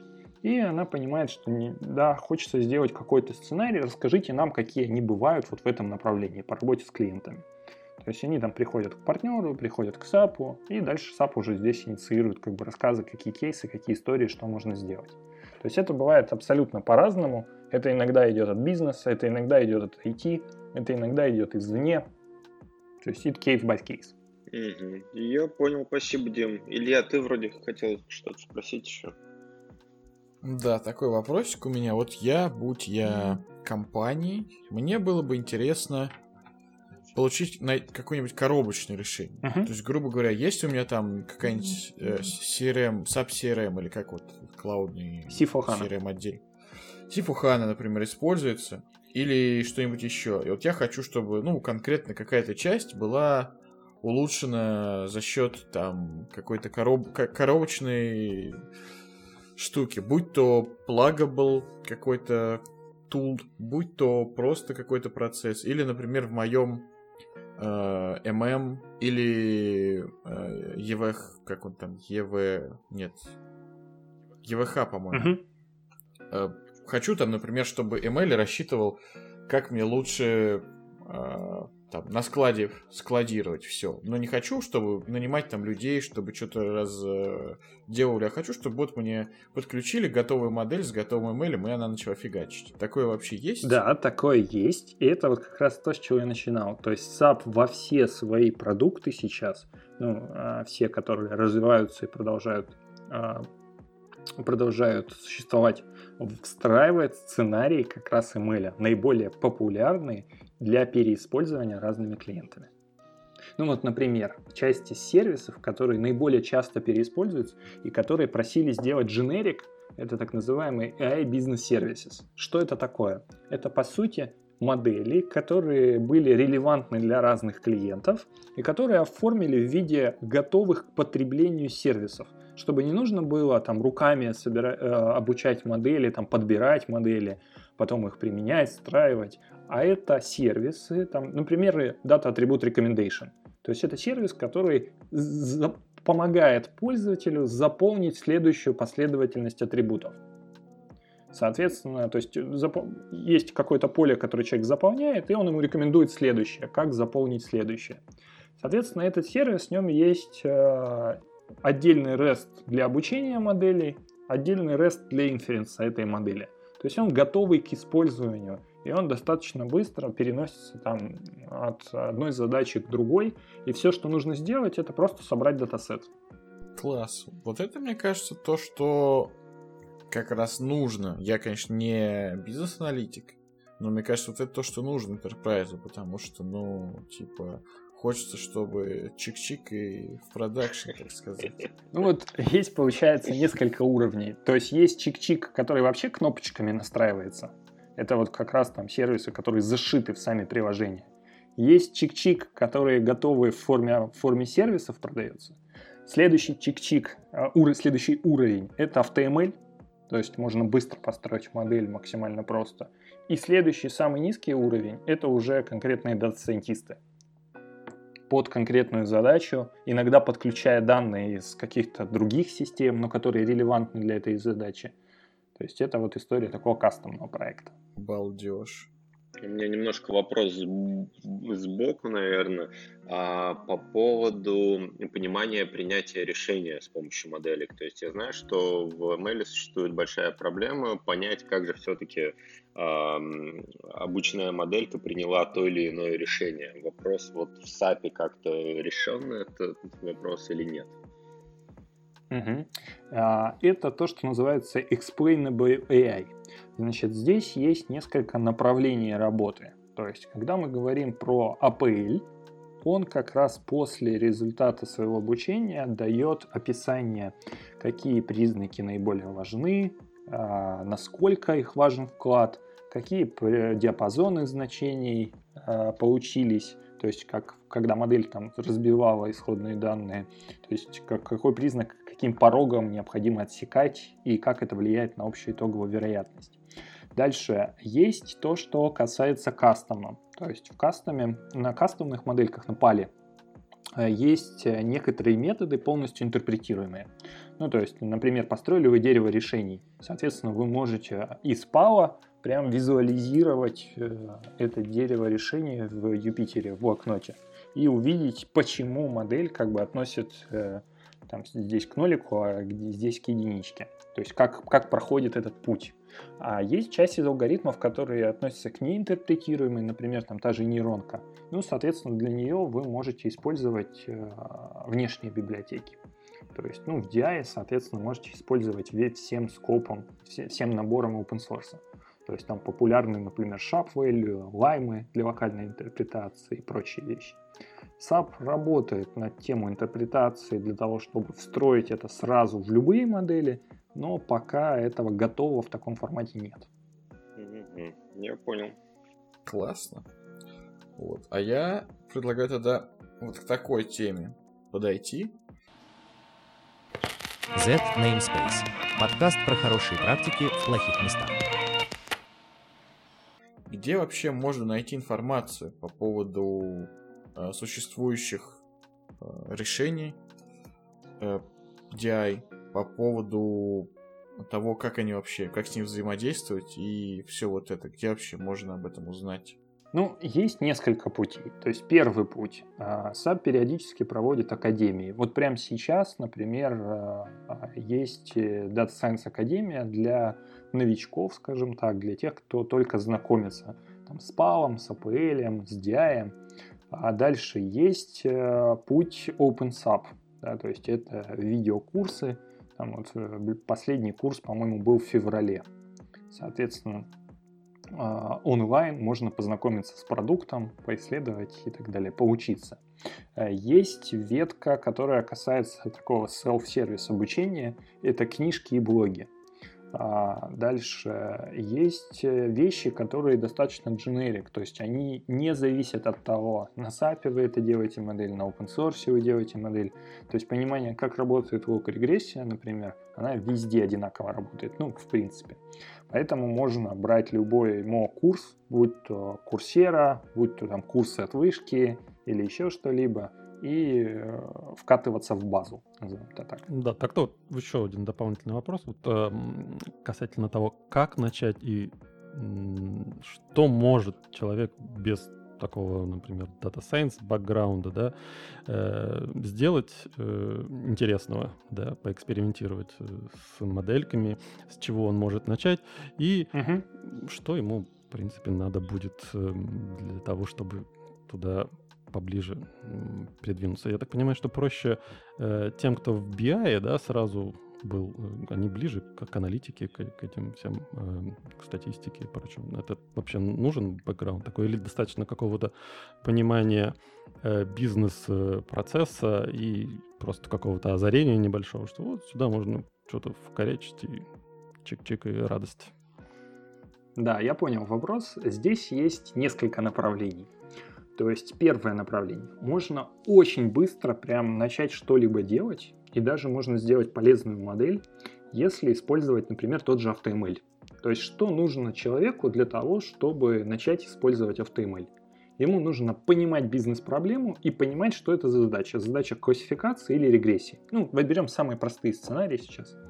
То есть э, классификация или регрессии, например. Что такое задача классификации? То есть у нас есть данные на входе, и мы по этим данным хотим понять, к какому классу они относятся. Ну вот возьмем ту же мы просрочку дебиторки. То есть применительно к задаче классификации. То есть нолик нам в следующем месяце заплатит, а единичка нам в следующем месяце не заплатит. Соответственно, мы готовим все наши данные в такой форме, по, и обладая историей, то есть где у нас фичи или признаковое пространство, или колонки в таблице, это история описания конкретного клиента и его динамики. И вот мы на вход подаем вот эту табличку. На выход мы продаем факт этой оплаты. Соответственно, дальше запускаем AutoML и получаем оценку результата. Вот такой, дальше одной кнопкой можем это задеплоить в форме REST-сервиса. Это вот вариант как бы использования AutoML. Теперь вариант поглубже.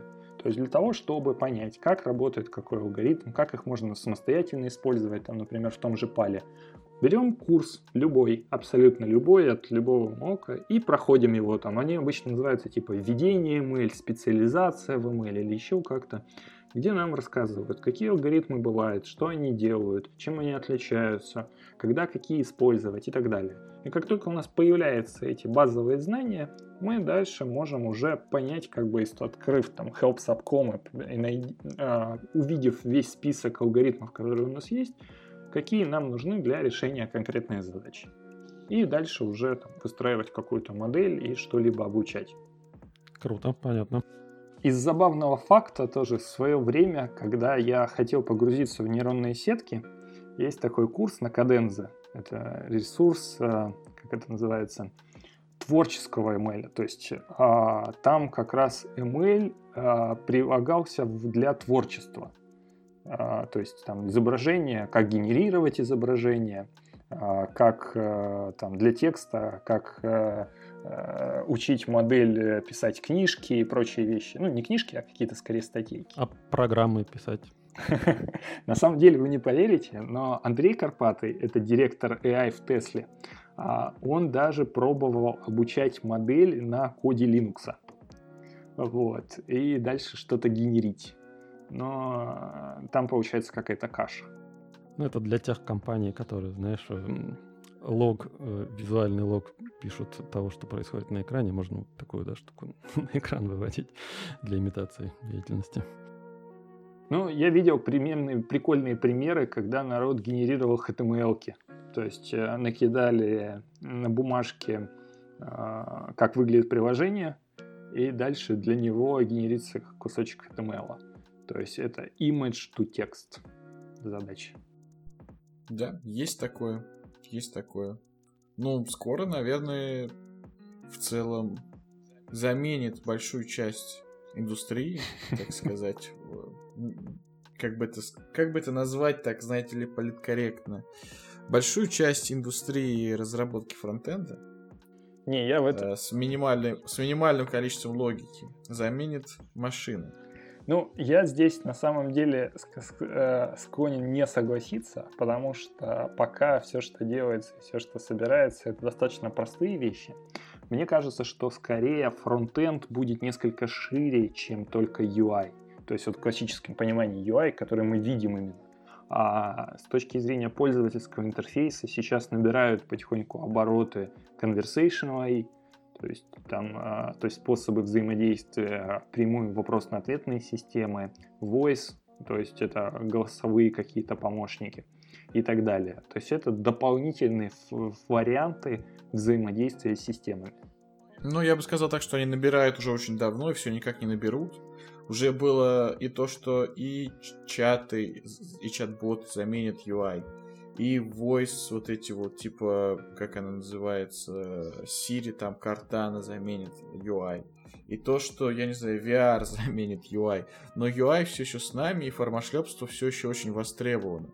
И я предполагаю, что 95, как минимум, процентов всего, что будет разрабатываться на плане UI, веб-UI в ближайшие там 5 лет, это будут старые добрые формочки, которые даже на, на тильде делать излишне. То есть здесь просто вот именно то, что то, что, как говорится, image to code, это как раз то, что нужно, потому что по большому счету нужно просто захардкодить какой-то э, интерфейс, ну, максимум сделать его responsive. И все. Тут человек вообще не нужен. Но пока нет хороших технологий, ну, кроме тильды, для того, чтобы сделать это без участия человека как такового. Потому что, ну, по факту, это то, что... Был такой когда-то дизайнер, назывался Adobe DreamWorks, что ли, что-то такое, или... Я не помню, Fireworks, я хз. Вот когда можно было как раз из, из э, просто тягая формочки на экране сделать шаблон сайта. Вот мне кажется, что и не нужно было далеко из этого идти. Потому что если мы не берем какие-нибудь сайты типа Ламоды или Гугла, то большинству вообще не нужно что-то там думать, нужно просто отрисовать картинки и натянуть формочки на дивы. Вот мое мнение. И с этим машина очень хорошо справится. И уже в целом справляется довольно-таки неплохо. То есть я тоже такие решения видел. Э, видел лет, ну, года 4 назад, наверное. Может быть, уже 5, я не знаю. И там был реально, как бы, по, по картинке машина генерировала, и генерировала очень плохой код, который, ну, худо-бедно работал при вот данном разрешении браузера, при данном еще чем-то, но в целом это было очень страшно. И видел в прошлом году примерно то же самое.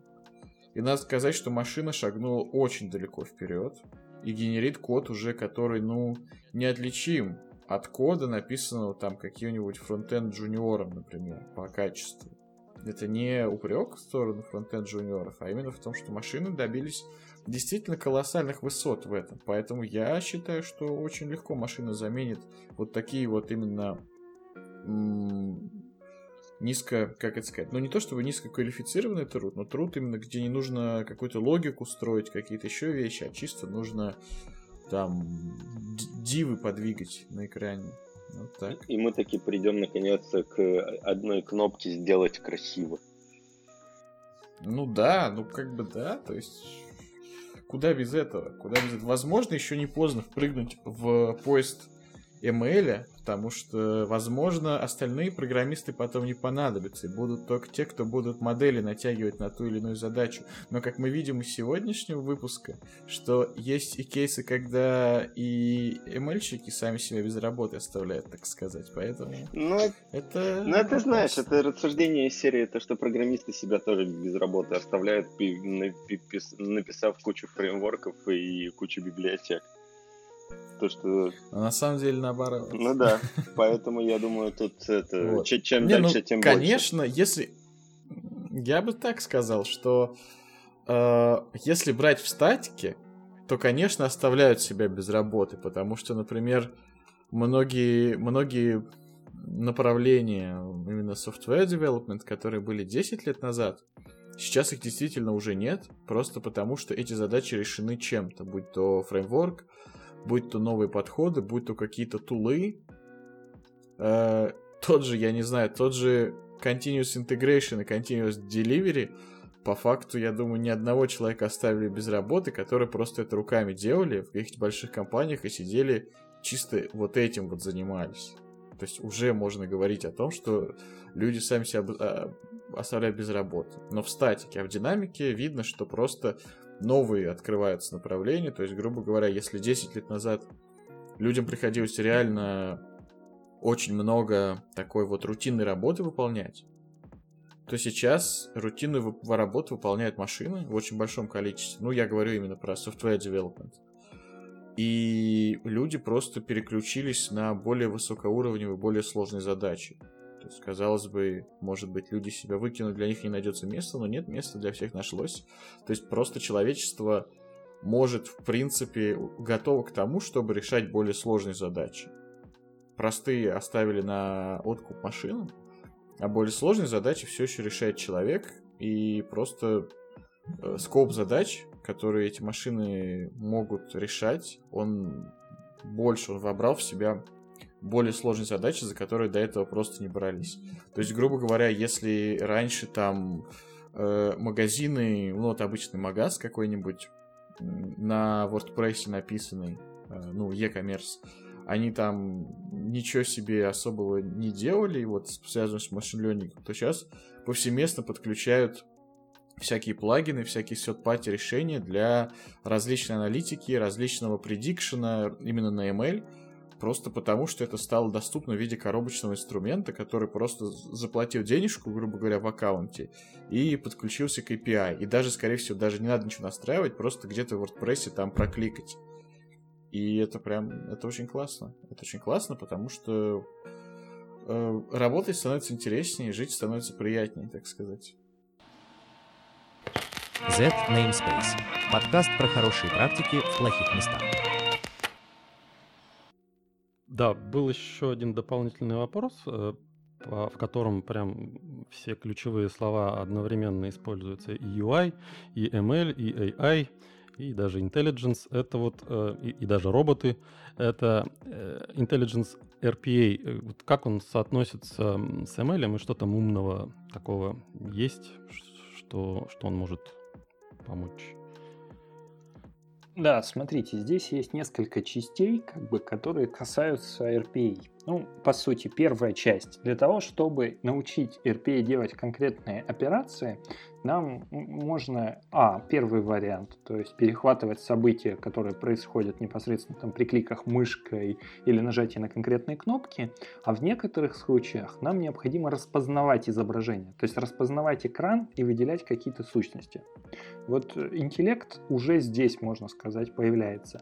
То есть когда вы используете RPA для подключения, например, по RDP куда-то, использования каких-то действий в сторонних системах, а, которые необходимо распознавать как экран, пошли как раз интеллектуальные функции, кусочек, кусочки интеллектуальных функций.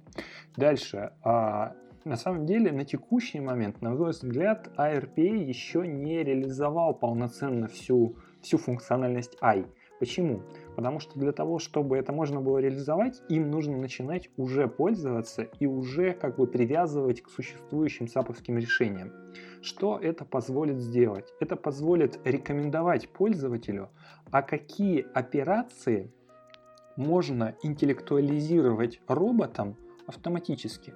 То есть для того, чтобы э, вот, работать в форме кобота, или для того, чтобы отдать полностью роботу эту часть части автоматизации. То есть, как это работает? Человек совершает базовые свои действия, выполняет свои функции, и как только как бы, собралась достаточно информации для того, чтобы какую-то часть автоматизировать из исходной системы, соответственно, робот говорит ему, а вот смотри, я могу здесь вот этот кусочек автоматизировать, надо ли тебе? И человек говорит, соглашается, например, что да, надо, давай автоматизируем, или наоборот не соглашается, то есть нет, я это буду выполнять там самостоятельно. То есть ARPA, он вот про это скорее. Звучит как план. А, а если немножко даже ну, более приземленные функции, например, э, распознавание PDF или скана, там как это бли, ближе это уже к Да, это вещи ближе. А здесь, получается, ARPA от SAP, он нативно интегрируется с э, ConversationWay, то есть можно там из бота дергать его связывать или выполнять, или инициировать диалог с ботом. И с прочими сервисами. То есть можно взять, например, э, документ, сервис классификации документов и его использовать прямо из RPA. То есть таким образом у нас мы взяли, например, там какой-то документ, там, например, нам хотим, у нас есть задача распознать права перед нами или паспорт. И дальше дергаем сразу сервис, который отвечает за классификацию и получаем обратно результат конкретного класса, и в зависимости от этого выполняем дальнейшие операции. Но это все вручную надо делать, или это имеется в виду, что вот э, ты сейчас говорил про, ну, это как про конструктор. с DI, да, и вот с этими сервисами, которые там... Э... Это все конструкторы. То есть здесь не нужно ну, специально там особо кодить, то есть там может строчка вызова сервиса или строчка еще получения этого результата какой-то логики. Кайф. Коллеги, я предлагаю пройтись по вопросам с ответами, так сказать. Z Namespace. Подкаст про хорошие практики в плохих местах. И начну, наверное, вот с такого. Заговорили раз про uh, intelligence. Тут такой вопросик был. Планирует ли DI выпускать свой мерч, как, например, RPA? Коллеги, к сожалению, не могу ответить на этот вопрос, вот, потому что, ну, на текущий момент мне о таком неизвестно, но наверняка в какой-то момент он появится. Если будет, я не буду против, если SAP мне пришлет какую-нибудь футболочку за популяризацию, так сказать, DI. Окей. Чтобы все знали. Все, все любят мерч. Вопросик. Да, да, ну вы же понимаете, что из-за, так сказать, эпидемиологической ситуации все э, конференции отменились, и у меня уже давно не было новых футболок, приходится носить старые. А это тяжело, тяжело. Вот. Вопрос в тему, так сказать. Почему логотип DI так выбивается из общего стиля? Тоже, к сожалению, не могу прокомментировать, потому что логотипы образцов собирают и придумывают отдельные люди. Вот так решил продукт менеджмент. Он не был сгенерирован? Сгенерирован? Не знаю, не Нейро... знаю. Нейросетки. Я, кстати, кстати, надо сказать, что я уже в последнее время стал реально логотипы генерить генератором логотип. Может быть, кому-то будет известно, интересно, но логотип нашего подкаста тоже сгенерен генератором логотипов, потому что я устал генерить своим, своей головой. Слава богу, наши голоса еще живые. А, но это сложно проверить, на самом деле. Вот как... Илья. Как, как я пойму, что, что ты живой человек? Хорошо. Ты можешь пройти тест Тьюринга? Боюсь, то, что машины тоже уже смогут пройти некоторую часть теста да, Тьюринга. Как, как бы не завалить Это тоже тест. уже не показатель. Да, да, как бы не завалить его. Да. Это одна из проблем современности. Вот. Один из следующих вопросов, э, кстати, очень интересно. Какой путь выбрать для обучения э, ML в Substack?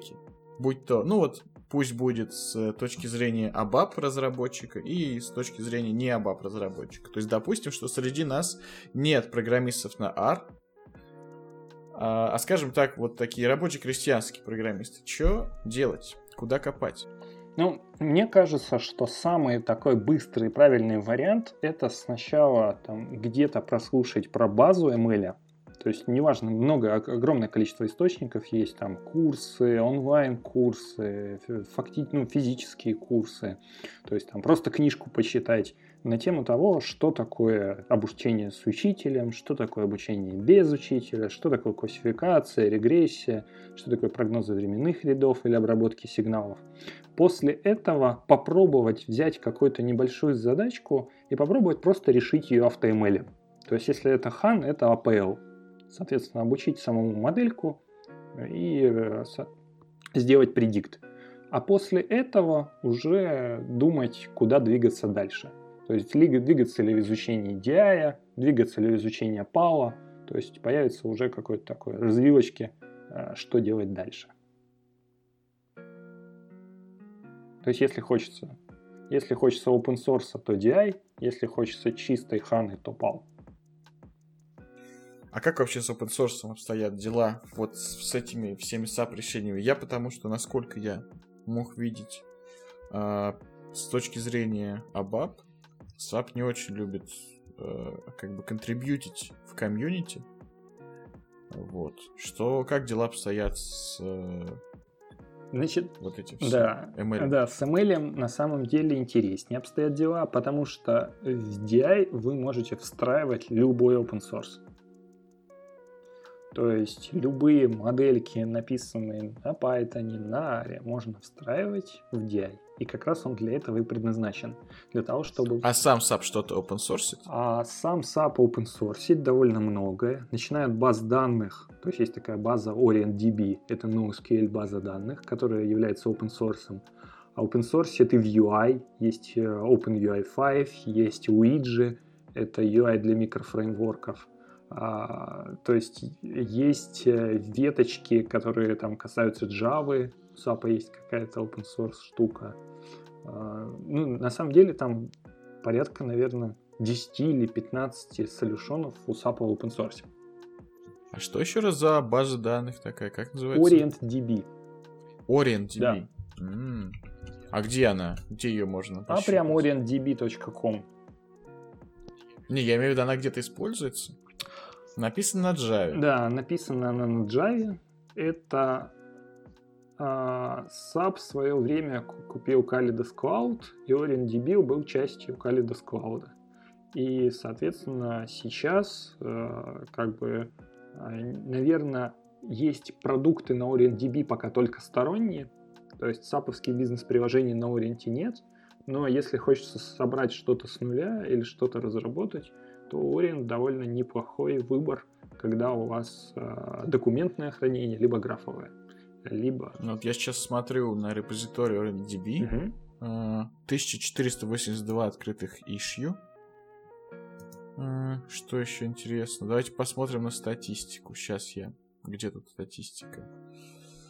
Э, пытаюсь найти где, ну, в целом, за последний месяц неплохая статистика. Один открытый ищи, один закрытый ищи. В целом видно, что какая-то работа ведется над ней. Вот, но я не слышал, чтобы она кем-то где-то использовалась. Вот было бы интересно, потому что если говорить про NoSQL, обычно это либо Mongo, либо какая-нибудь, э, как она называется, много их на самом деле. Resync. Что еще у нас есть из такого? Да тот же Elastic, по большому счету, но больше поисковый. А вот Orient не совсем понятно, для чего он. Ну, написано, что есть ACID Transaction, Transactions. Вот что интересно, для э, NoSQL базы данных это поддержка транзакций в таком виде. Если это действительно реализовано, то это очень круто, потому что, ну, это довольно тяжело реализовать так или иначе в таких базах данных. Поэтому, ну, наверное, уважение. Я предлагаю скачать и попробовать. Ну, она на Java. Мне понравилось это. Без негатива, конечно. Окса урона на заставке на первой странице. Очень так это символичненько. На самом деле, по поводу Java, как бы, ну, это движок на ней написан, да, но никто не запрещает э, писать на любом языке, который вы предпочитаете. Есть готовое количество драйверов к ней, хоть с Python, хоть с ноды, хоть откуда угодно. Это понятно. Это я шуточки шучу, так сказать. Не, ну смотрите, смотрите. Тут написано, нарисовано точнее, что SAP, AT&T, Dell, а, какие я еще знаю из, из вот этих. Comcast я, правда, не знаю. Juniper, что-то знакомое. Sky, это, по-моему, телефония тоже. Ну, то есть в телефонии, судя по всему, Schneider Electric вот там торчит. Циска про- пролетел. Да, Циска. То есть, смотрите, United Nations, это, по-моему, он, да? Vodafone. Э, Короче, ну, в телекоме, видимо, пользуется Accenture. То есть, она пользуется спросом, по всей видимости. По крайней мере, кто-то ей пользуется. Это уже прикольно. Ну вот, видите, мы сегодня стали чуточку чуточку образования в области. Warner Music, Orange. То есть, кто-то ей пользуется, это точно. Verizon или Verizon, как правильно, я не знаю. KMPG, это все телекомы, по-моему. Так что, видимо, она в телекоме себя довольно-таки неплохо показывает. Поэтому, если у вас не хватает денег на Хану, вот вам халявный, так сказать, вариант. Я, правда, не знаю, какая у них там лицензия. Сейчас гляну. Разрешает ли лицензия, так сказать, commercial? Ну, Apache 2.0. Да, все, пожалуйста. Не хватает денег на Хану и не- надоел Postgres, вот вам вариант. И никто не, упрек- не упрекнет вас в том, что вы, так сказать, хипстер и поставили себе Монгу, а наоборот, ну, ну, вообще не поймут, что это такое. Пойдемте к следующему вопросу. А именно, какие из ML-технологий SAP уже можно не изучать, так как они не так актуальны или узкоспециализированы? Смотрите, я попытался вспомнить все, что было в истории, и мне в голову пришел только data mining в BW. То есть вот эта штука, которая там, была популярна там году в 2005, наверное. Вот. Пожалуй, все остальное, оно развивается и продолжает развиваться. То есть все, что касается Ханы, продолжает все развиваться. Все, что касается DI, оно тоже развивается. Ну и в самих продуктах, то есть готовые сервисы, они тоже развиваются. Если какие-то вещи были, типа ML Foundation, то он остался, но просто как бы перекочевал в DI, и его можно переиспользовать там. А, наверное, еще PA, то есть Predictive Analytics, он как таковой был, как отдельный продукт. Сейчас он часть, э, ну, десктопа больше нет как клиента, а часть движок его, он остался и в Хане сейчас. Следующий вопрос. Он как бы противоположный предыдущему. Изучение какого продукта SAP наиболее перспективно? Ну, наверное, в разрезе ML все-таки. Или нет? Вот. Up to you. Ну, по поводу перспективно, я бы выделил, наверное, в разрезе, если ML рассматривать, то две вещи. Это Data Intelligence и это хановский ML, то есть как раз тот же PowerPL, понимание, как это работает. Вот они два продукта, два инструмента, которые очень фокусно развиваются, и вокруг них проходит все остальное. Если вы просто аналитик и строите графики, визуализируете результаты, то, наверное, стоит посмотреть в э, SAP, э, SAP Analytics Cloud. Спасибо. Спасибо. Ну, это имеет смысл. По крайней мере. Вот, мне кажется, просто для многих, тех, кто работает в SAP разработке, сложно бывает на какие-то более, так сказать, мейнстримные темы перескочить, потому что тяжело выйти за рамки САПа. А вот эта тема, мне кажется, очень интересна. Тут можно и новые интересные технологии подучить, и языки какие-то приятные, как тот же R. И в целом, как бы, если вы заскучали, то, так сказать, развеяться, глотнуть воздуха свежих технологий. Я считаю, это очень хороший вариант. И вот следом идет такой вопрос. Какой инновационный продукт SAP сейчас самый востребованный? Инновационный и одновременно востребованный. Я вот не могу немножко э, как-то разобрать, а что, о каких продуктах вообще идет речь. То есть о всех продуктах SAP. Но сейчас инновации... Инновационный, инновационный в SAP, это значит, что ему меньше 10 лет. Меньше 10 лет. Ну, наверное, в S4HANA сейчас очень активно идет развитие. Ну, то есть с точки зрения внедрений, э, клиентов, появления новых клиентов, миграции и так далее. А, если мы говорим про ML, ну, в, все больше народу использует как внутренние движки Ханы, так и DI. То есть хоть DI очень молодой, но он очень быстро развивается. Потому что как только приходит понимание, что хочется куда-то встраивать open source, как-то им управлять, но при этом хочется интеграцию из коробки, чтобы можно было сразу получать исходные данные, чтобы можно было Э, иметь возможность сразу их трансформировать, обрабатывать, делегировать там другим системам, то это будет DI. Но востребованный с точки зрения клиентов все-таки обычно это бизнес-приложение. То есть это не технологические продукты для email.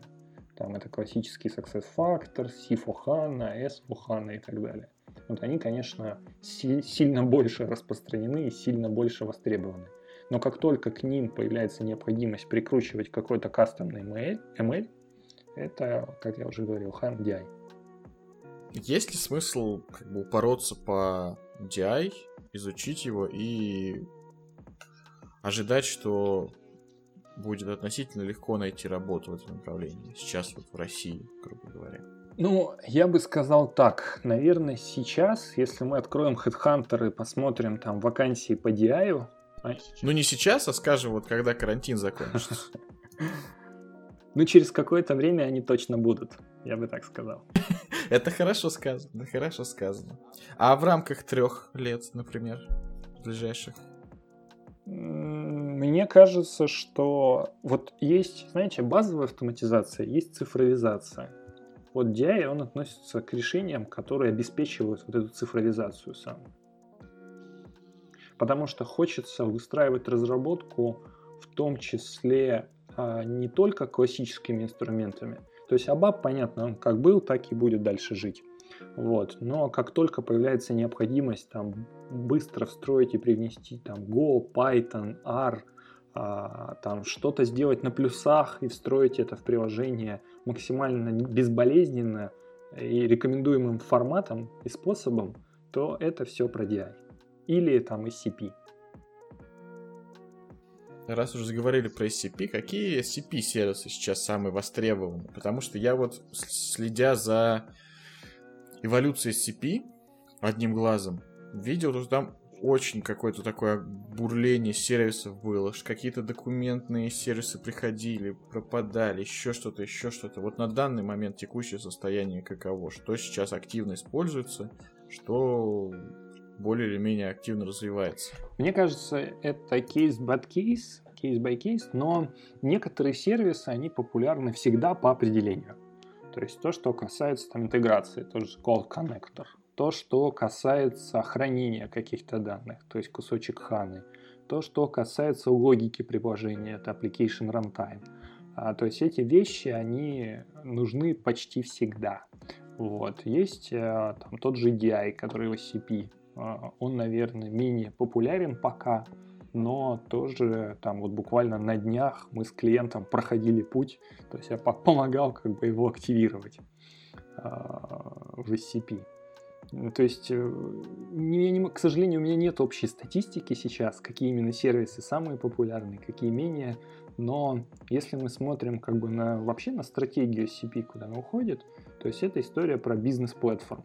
то есть платформа, которая позволяет реализовывать бизнес-сценарии, используя при этом необходимые другие компоненты, в некоторых случаях там другие а, чужие сервисы.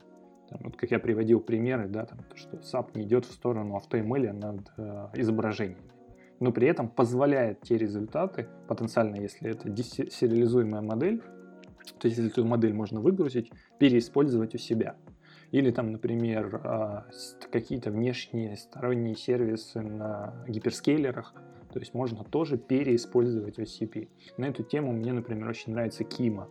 То есть это open source SAP над кубером, который позволяет как раз быстро переиспользовать что угодно и встраивать и масштабировать. Ну, у, у меня такой, наверное, ближе к концу вопрос. Эм, вот в данный момент, прямо сейчас, вот человек послушал все это и хочет прям немедленно потрогать э, PAL или APL.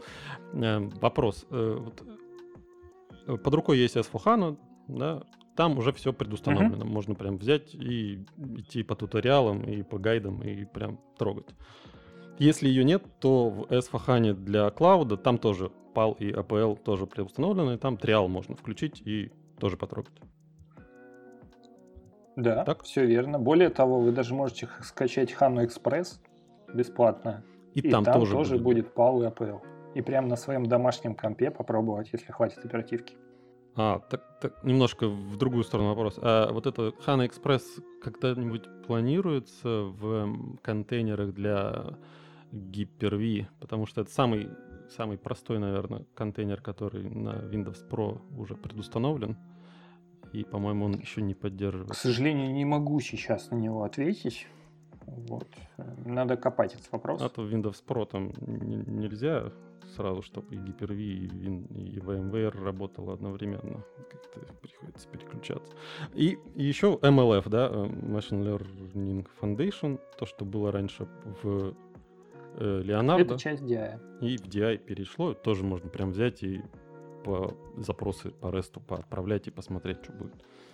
Здесь на самом деле а, чуть сложнее, потому что DI так просто сразу не попробовать. То есть это нужен либо триал, ну, активировать клаудный, а, либо, как раз вот я говорил, то есть через партнерскую лицензию DI ставить. А, в случае самих сервисов, то есть из, ну, чтобы подергать REST, это SAP AI Business Services. То есть это действительно есть прям туториалы на эту тему, и можно их достаточно быстро пощупать, попробовать. Ага, ссылочки в описании. У меня, собственно, вопрос э, по обучению как раз-таки. То есть, если, например, э, ну, я знаю, что у многих коллег уже есть небольшой там опыт э, работы с ML, да, то есть какие-то минимальные там питоновские модельки пробовали, ну, подготавливали данные для них, проходили там первоначальные курсы на том же OpenSAP, на котором а, там знакомит тебя, как работает э, машинное зрение и там простейшие какие-то модельки. А вот вопрос, что дальше? Ну, то есть всегда вот, когда ты в эту тему начинаешь вдаваться, первые шаги вот эти вот минимальные сделать, в принципе, не проблема, да, то есть там тот же курс от Выши и Яндекса вполне себе хороший, вот. А вот дальше, вот всегда возникает вот затык, вот ты прошел этот курс, прошел этот курс, прошел этот, а дальше как быть, куда двигать, что делать, что пробовать. Да, что пробовать, что делать дальше. Дальше берете свой бизнес, ну, либо свой, если работаете на клиента, либо там клиента, если работаете у партнера, э, и реализуете первый какой-то proof of concept, первый какой-то кейс, первый сценарий самостоятельно. Все. Угу. Можно это там в форме какой-то такой дополнительной попробовать поизучать. Можно сразу, в, ну, сразу в продуктивный, наверное, тяжело будет, если нет там коллег, которые это уже делали и которые подскажут, как и что. А, ну вот, наверное, таких два варианта. Marketplace у SAP есть, куда это все продавать потом? Готовое. Забавно, но да. Отлично. Есть такой ресурс API Business Hub, где готовую модельку или готовый пайплайн для DI можно опубликовать вот, и дальше продавать. Ну все, бизнес-план готов. тут такой еще есть вопрос. Да? Заменит ли SCP Studio SAP PDE? Смотрите, я, к сожалению, с этой частью не очень активно работаю, да, с UI части сейчас. Вот. А пока выглядит, что да. Ну, поживем, увидим. WebID, на самом деле, один из... Вот, когда спрашивали про популярность сервисов SCP, пожалуй, наверное, самый популярный это SAP WebID. Ну, я правильно понимаю, что это то, что мы обсуждали там в третьем, по выпуске, коллеги? Да, мне кажется, это... Да. Было дело. А, мне вообще показалось, что сейчас все переходят, кто только можно, на клаудный этот VS Code. То есть я смотрел недавно э, Eclipse, ну не Eclipse, а кто там? Кому Eclipse вообще принадлежит, я не помню. Не Apache Foundation. Ну, короче, Eclipse выпустили TEA. Это клаудный Eclipse, который тоже поверх клаудного VS кода. И мне кажется, что сейчас вообще почти все перейдут на клаудный VS Code, кто только может. Есть SAP тоже перешел на клаудный VS Code.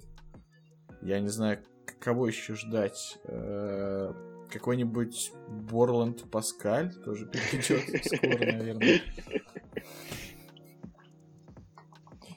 Поэтому, как бы, ну, круто, на самом деле, потому что, э, как сказать, с одной стороны, конкуренция хороша, но с другой стороны и унификация, то есть хороша, то есть потому что когда это все работает как-то примерно примерно из одного, потому что тот же Eclipse, например, может быть непопулярное какое-то время выскажу, но он, мне кажется, уже немного вышел из времени, то есть он уже вне времени и пространства 2020 года.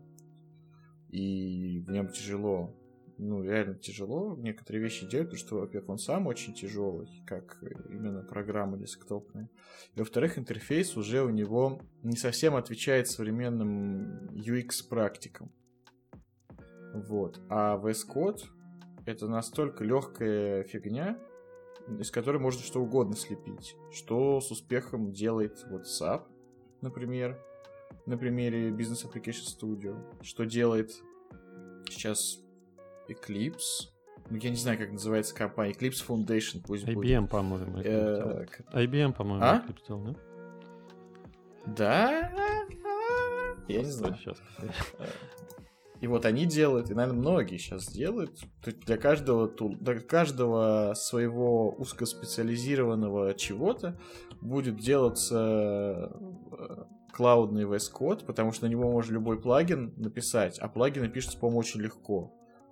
И я считаю, что это шаг в будущее, потому что все-таки не надо ставить себе 10 разных тулов на компьютер, достаточно клаудный загрузить, который в браузере и так работает. Тот, тот же, ну те же, они все, многие тоже в браузере работают, по большому счету, в электроне, а тут вам даже не надо электрон каждый раз заново ставить. Поэтому мне эта концепция нравится. Посмотрим, как будет юзабилити, посмотрим, как будет, в принципе, это развиваться. Но в целом я вот поддерживаю решение САПа о таком переходе. Такие дела. Вот. Ну и под, под конец я попрошу Дмитрия дать какое-то напутствие вот э, тем, кто задумывается сейчас о том, стоит ли или не стоит идти в ML, о том, стоит ли наверное, в такой интерпрайзную его часть идти, глубоко интерпрайзную, как э, саповский ML, хотя, на мой взгляд, в интерпрайзе как раз ML хорошо себя может показать. Вот что ты можешь? Какие советы дать новичку? Ну, не советы, а именно напутствие. Ну, напутствие я бы сказал так, то что если вы хотите попробовать, то вам ничего не мешает это сделать. Сейчас все доступно, и можно попробовать пообучать свои модельки. Если вам это понравится, то дальше можно двигаться дальше. Если вы понимаете, как бы, что вам нравится разработка и хотите там попробовать просто email ради там денег или там каких-то вещей вот в этом плане, то мне кажется, это такой тупиковый путь, потому что, ну, правда, это съедает много времени, там каждый день выходят новые статьи, каждый день появляются какие-то новые решения, и это точно так же нужно отслеживать и как-то контролировать. И стать топовым дата-сайентистом сейчас это непростая задача. Вот, поэтому пробуйте, Intelligent Enterprise — это наше будущее в любом случае. Большое спасибо, Дмитрий, за то, что пришел сегодня в гости и поделился с нами свежими новостями из мира ML. Вот. Большое спасибо слушателям за то, что слушали нас. Надеюсь, что вы стали сегодня немножечко ближе к cutting edge технологиям и ближе к современным веяниям САПа. Вот. Пишите в чат свои комментарии, предлагайте темы, ставьте лайки звездочки там, где они есть. С вами были Илья Виноградов. Всем пока. Иван Тюменев. Пока-пока, слушатели. Всем счастливо. И я, Илья Казначеев. Всем спасибо, и мы с вами прощаемся до следующего выпуска. Всем пока.